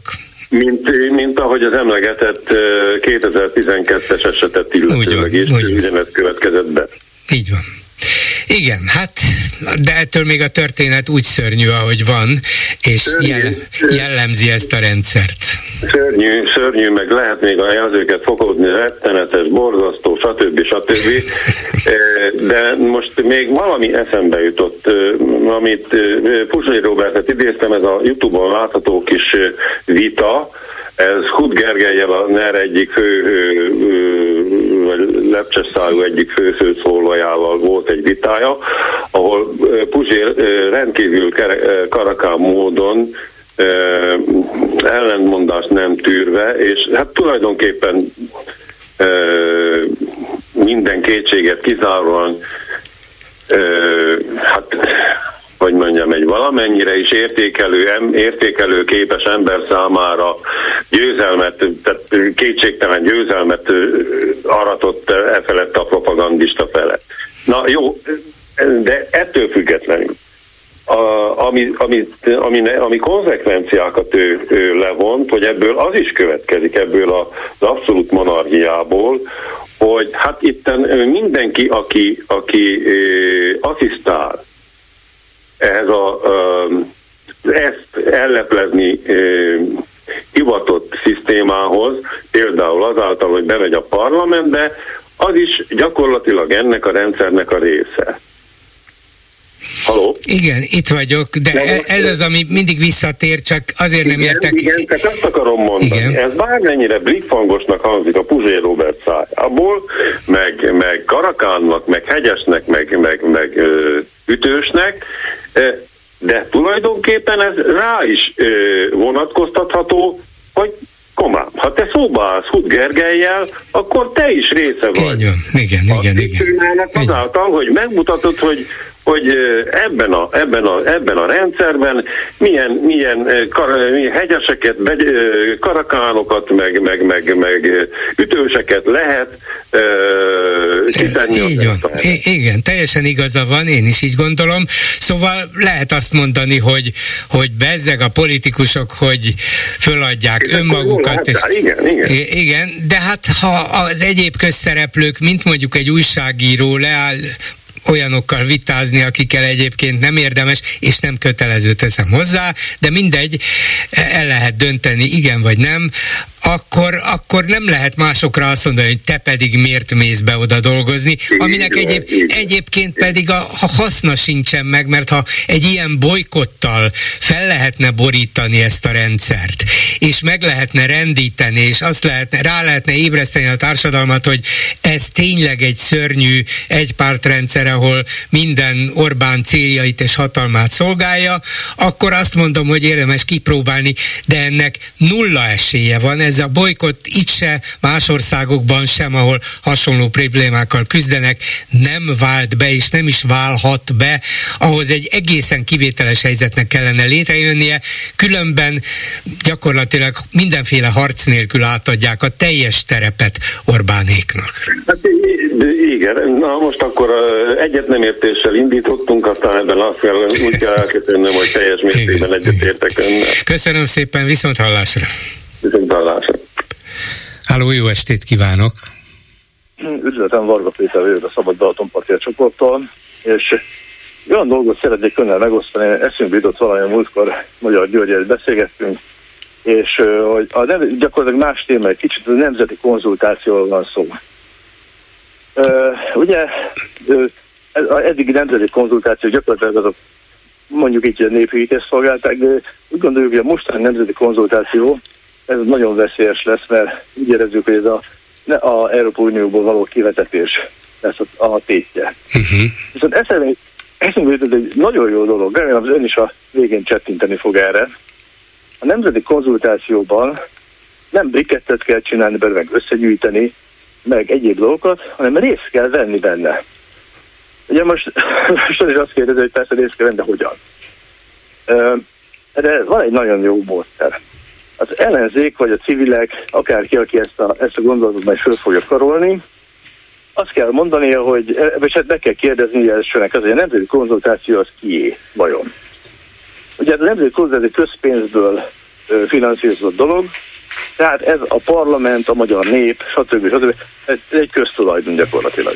Tehát az ellenzéknek ugyanolyan joga van részt venni benne, mint amennyire a kormány. Tehát akkor első kérdés az az, hogy megkérdezzük a kormányt, hogy részt vehetünk-e benne. Ugye, hát, vagy igen, vagy nem Mert te biztos, biztos, hogy igen lenne a válasz. Hát hogy ne? Hát mi az egész nemzetet akarjuk megkérdezni, hogy ne? Meg lehet kérdezni, de igen. a válasz biztos igen. Igen, de nekünk is vannak kérdéseink. Tehát nem az ő kérdéseik, a mi kérdéseink. Ja, értem. Aha. Tehát mi beletehetjük-e a kérdéseink? Ugye a válasz ugye vagy igen, vagy nem. Mondjuk azt, hogy nem. Hát, uh-huh. hát ha ezt mondanak, bár biztos hogy igen, de mondjuk azt, hogy nem. Ugye nem. Hát akkor nem, akkor azt mondjuk, hogy kérem szépen, mi akkor megkérjük kedves szavazóinkat, vagy a, akik esetlegesen normális kérdéseket válaszolni, hogy abban a nemzeti konzultációs ízbe, vagy borítékba tegyék bele a mi általunk föltett kérdésre a válasz. Ez például lehetne egy megerősítő Európai Uniós népszavazás, vagy esetlegesen lehetne egy Európai Ügyészségre szabad belépés, vagy esetlegesen lehetne olyan is, hogy megszüntessük a nemzeti konzultációt, mint néphűítést.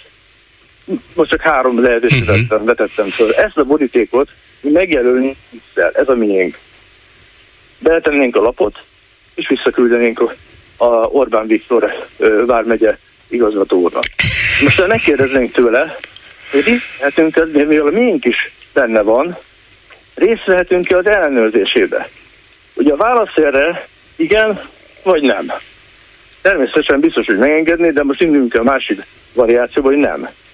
Ha nem engedné meg, akkor hiteltelenné válik az egész népszavazás. De akkor jogosan mondhatnánk azt, hogy ilyen szépen ebből a 3 millió 546 ezerből 2 millió 70 ezer a miénk. És már is nem tudna bele vele érvelni. Na. Igen, le. most akkor csettintsek, mert tulajdonképpen csettinteni volna kedvem. hát azért mondtam egy gyakorlatilag, hogy, hogy, hogy nagyon, nagyon sok ilyen, ilyen, ilyen ötlet van. Uh-huh. Tehát, Nem rossz, megmond, tulajdonképpen végig azt kell mondanom, hogy jó, szellemes, okos, lényegre törő, és még, még politikai platformot is ad az ellenzéknek. Egy baj van, hogy nagyon könnyű elutasítani. Tehát azt mondja a kormány, hogy hát a nemzeti konzultáció nyitva áll mindenki előtt, az ellenzék nyugodtan biztassa a szavazóit, hogy válaszolják meg a mi kérdéseinket. Na de hát ez a mi általunk kitalált de... nemzeti konzultáció, a ti kérdéseiteket kérdezzétek meg ti, ahol akarjátok. De bolgárról nem értette meg akkor a, a, a, dolog, a dolognak a lényegét. Itt a kormány nincsen beleegyezési lehetősége. Mi azt mondjuk, hogy beleteszik a nemzeti konzultációs hívet mindenki megkap a borítékba, beteszik a mi kérdésénket. Úgy küldik vissza. Uh-huh. Én értem, csak ezt már, igen, ez nagyon szép, de ez már nem, le, nem lesz olyan, két, két probléma van ezzel. Az egyik, hogy hát ki kéne nyomtatni legalább 8 millió példányban. Nem, nem, nem, az nem, el... nem, nem, bocsánat, nem, nem, nem, mindenki saját maga leírja, ez gyakorlatilag egy hekkelés gyakorlatilag. Aha. Mindenki leírja. Tehát le, de, az az még azt mondaná, igen, de akkor a 8 millióból csak 8 ezer vagy 80 ezer lesz, és már elveszti a súlyát, tudja? Miért veszi el? Hát mindenki, az mindenki, aki, aki mondjuk az Európai Uniós megerősítő szavazást beleteszi, én az Európai Uniós megerősítő szavazást szavazok, megix visszaküldi a kormánynak.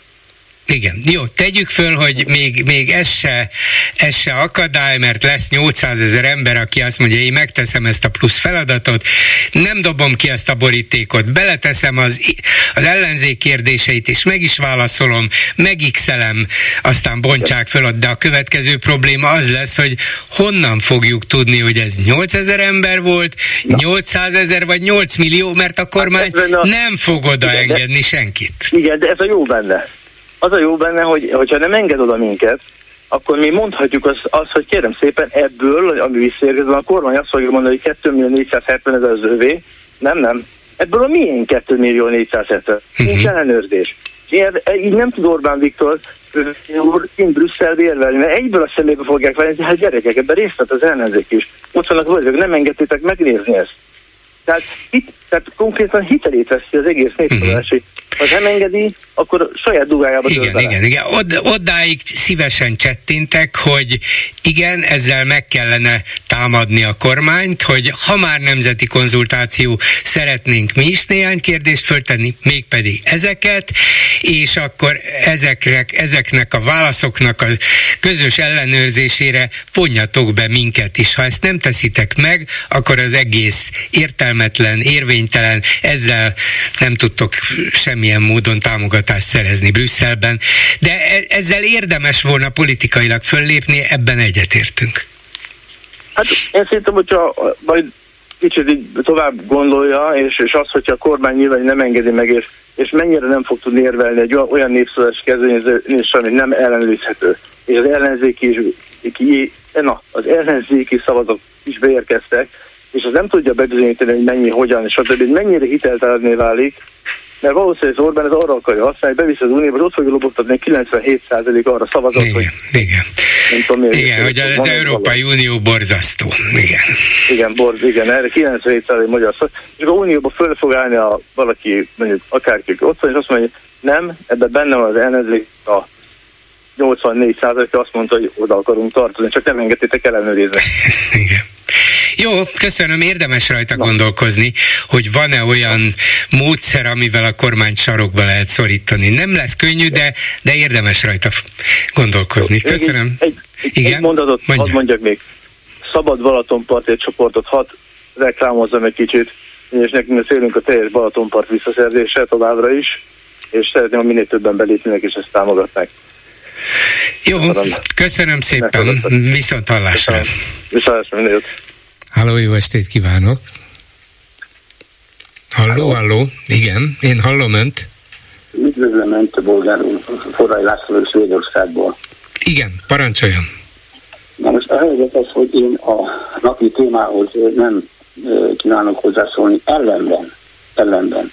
Nagyon is az értékelésemet, már nem műsort vezetését, mint a hozzászólókat illeti, szeretnék, hát örömmel tölt el, hogy végre normális színvonal, normális megnyilvánulások, nem ilyen orgibálás, üvöltözés, gyalázkodás, mint ami sajnos a kartja emberről fordul, és ha az ember mer, mer ez ellen egy két hallgató emelte fölemel a hangját, fölemelni, akkor abban a pillanatban ki van a kapcsolva.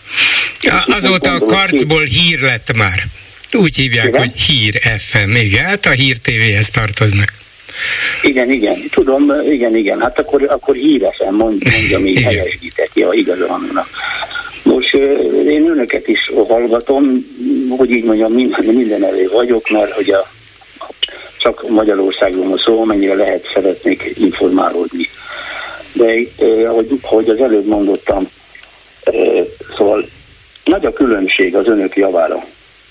Ott is természetesen, de ott van két illető, aki már évek óta, főleg az egyik, ez a Don Peti, a Dunakanyar Réme Borzalom, amit, amit az művelt itt, az ellenzéket mindenek nevezte, csak nem normális embernek, hát ezt erről önök bizonyára tudnak. És közel álltunk, föl is hívtuk a média hatóságot, hogy följelentjük az illetőt a rádióval együtt. De megmondom őszintén, a rádióra való tekintettel nem tettem ezt, illetve nem csak én, mert többen vagyunk. Uh-huh.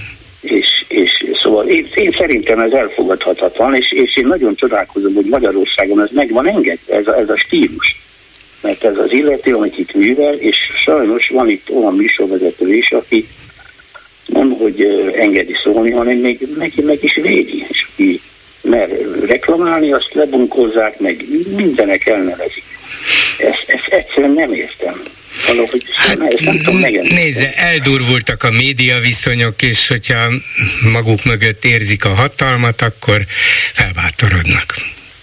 Elképzelhető, hogy az ennek, ez, ez ennek tudható be, de akkor is, miután mégis média, hát azért akárhogy is, azért, hogy is, hogy is mondjam, hogy a hofit idézem, hát azért öltöz, öltözködjünk már fel. Igen. tudom, el tudja két most ne is fél, nem akarok gyerekeskedni, és a részletesség igénye nélkül.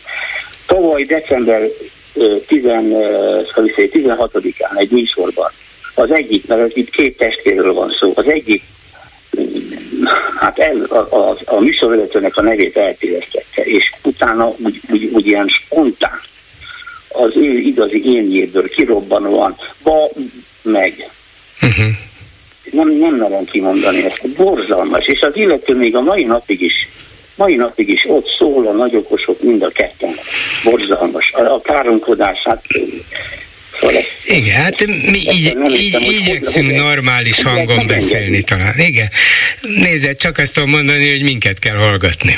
Igye, igyekszünk hát normálisan beszélni. őszintén, mert ez, ez sajnos, ez, ez, ez nem, ezt, ezt, ezt nem tudom, nem tudom megemlíteni, nem tudom elfogadni. Nézze, uram, én elnézést kérek, el is örül, köszönöm, hogy meghallgattak, és elnézést, hogy nem, nem a témához szóltam De semmi baj. De ezt ki kellett mondanom.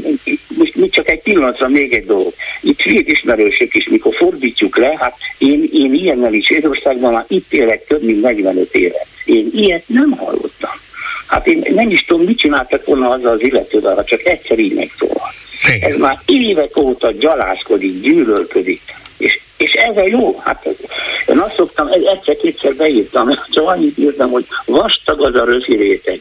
Magyarországon. Hát ez egy szegénységi bizonyítvány. Ennyi, ennyi Sajnos. Köszönöm szépen, hogy hívott. Uram, még egyszer minden jót. Önnek is. Jó Viszont hallásra. Viszont hallásra. És mit írnak a Facebook kommentelőink, Lőrinc Saba? Szia Gyuri, köszöntöm a hallgatókat. Rögtön egy idézet Elsimon László kirúgásához. Hát a statuálás a lényeg, és hogy ne tessék idegeskedni. Bacsó Péter tanul című filmjéből egy gondolat. Igen, statuálás, statuálás. Sajnos Elsimon nem nyilatkozott nekünk sem, de hát ha majd a következő napokban, években. Aztán azért nem, nem egységes az álláspont Elsimon elbocsátását illetően. Van, aki azt mondja, hogy az elég diasztó jel, amikor a kormány egyik minisztere már a, a szélső jobb oldal felbújtására cselekszik. Hát hogyne, hogyne, hogyne. Hát nyilvánvalóan itt a kormány az, a szélső jobboldali üzenetet próbálta egy gyakorlati intézkedéssel alátámasztani. Talán azért, mert nem akarja, hogy a mi hazánké legyen ez a téma, és azt akarja bemutatni, hogy mi, mi akik egyébként ezt a törvényt csináltuk, mi legalább olyan elkötelezettek vagyunk, mint a szélső jobb, teszem hozzá ők is szélső jobb, mármint a Fidesz, hogy ezt, ezt végre is hajtsuk. Tehát nem akarja hagyni, hogy ez kicsúszson a kezéből, és a mi hazánk valamiféle diadalt arasson itt, nem mi kirúgjuk akár a saját emberünket is. Adja magát a kérdés, hogy ez jelentheti egyben a, az úgymond szélső jobb erőre kapását is, még további erő, erősödését is. Ahogy Stefano Bottoni mondotta volt, nem lehet kizárni a Belarus példa követését sem. Az a másik kérdés, hogy vajon elkezdik egymást felzabálni az, a jobboldali, illetve szélső jobboldali politikai erők? Nem, azt nem hiszem, hogy felzabálják egymást.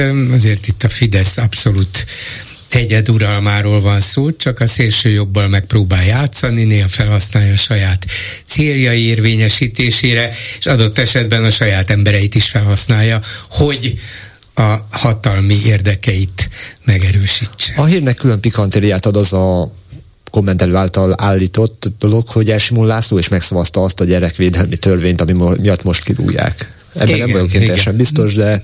Most írta valaki, úgyhogy feltételezem utána nézte. Aztán végére egy, egy ilyen kicsit görbetükör gondolat. Kirúgják egymást a fideszesek, a kulturálatlan miniszter, a képző, képzetlen művészeti főigazgatót. A következő kihirdetett vészhelyzet megnevezése elfogyott itthon az ellenfél miatti rendeleti kormányzás. Jobb lenne, ha gyorsan ennék meg egymást az ország maradék erőforrással, vészhely, vészhelyzeti vagy vészesen fogy. Vészesen. A vészhelyzet nem fogy vészesen, abból lesz egyre több, úgy látom. Ennyi a komment szekció. Köszönöm ezzel a megbeszéljük mai műsora véget ért készítésében közreműködött Král Kevin, Lőrinc Saba, Erdei Tünde, Simon Erika és Csorba László, Bolgár Györgyöt hallották, viszont hallásra holnap. Most pedig jön az Esti Gyors. Esti Gyors, a hírek háttere.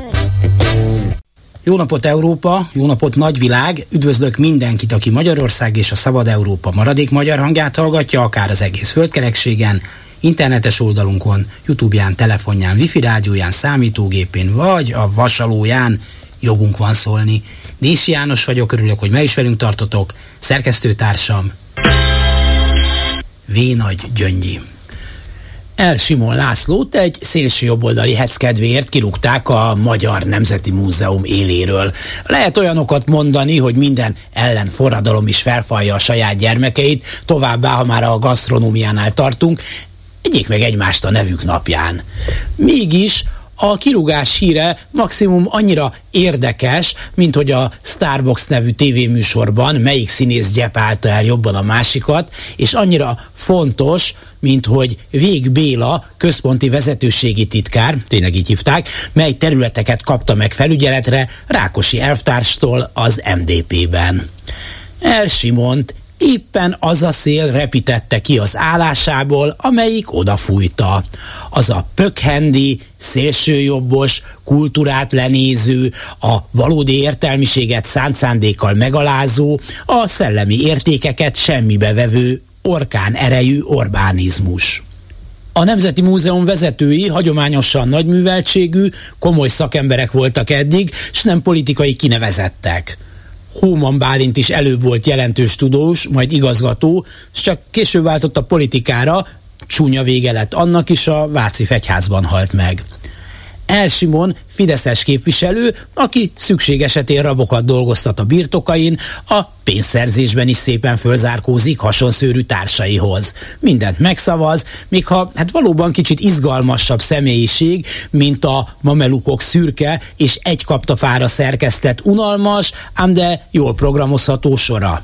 Én még a polgárpukkasztó verseit is szeretem néha olvasgatni, a szemforgató, álcsaládbarát, rózsaszín, anya, apa, nő, férfi, valamint tömjén minden mennyiségben világban, üdítő az ilyesmi. A hazai művészettörténet elfelejtkezett rólam, miközben én már Párizsban báboztam, iskolát alapítottam, és egy röhögő törpét követtem, akivel szétbaszott zsidó kurvák seggéről készítettünk gipszlenyomatokat. De azért Széchenyi Ferenc nem biztos, hogy rágondolt volna, amikor mégiscsak nekifogott a Magyar Nemzeti Múzeum megalapításának. A kirúgó rugóláb Csák János megbízhatóan működik, pont mint az elefánt a porcelánboltban. Kélyes mosolyjal pusztít maga körül, hol egy kis operaház, hol egy nemzeti múzeum törik cserepekre nyomában, annál jobb, sőt, annál szélső jobb a legprimitívebbek szavazataiért harcba szálló duruistáknak amúgy is régóta bögyében volt már El Simon. A következő múzeumi igazgató már nyilván tudni fogja a helyét, és Pataki Attila életművéből rendez kiállítást a Nemzet első múzeumában. Pedig Elsimon is igyekezett. Egyik első akciója, ha jól emlékszem, az volt, hogy a múzeum kerítésére egy fotókiállítást szervezett a 2006-os Gyurcsányi terror áldozatairól.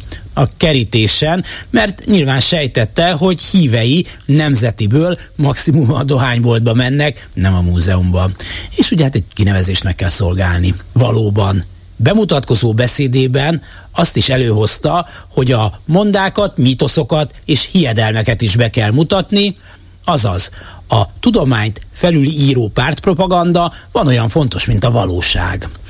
A WordPress keresett új helyet, ahol szabad maradhat. A fiataloknak, ha már múzeumban nem nagyon érdemes járni, legalább több idejük marad a TikTokra és a Tinderre. A csákdúró tandem hozza a formáját, egy kis primitív búzizás kell ide, nem múzeum meg kultúra.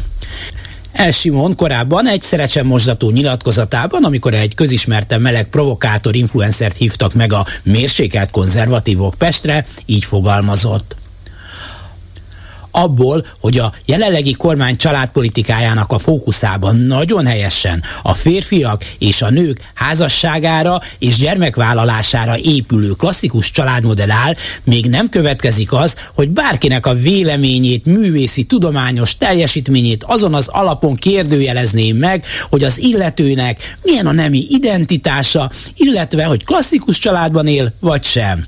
Úgyhogy köszönjük, nem kérünk a liberális gondolatrendőrség áldásos munkájából. Idézet vége. Ez utóbbi mondatot érdemes a csákdúró koalíció tevékenysége nyomán alaposan újra gondolni. Esti gyors, a hírek háttere.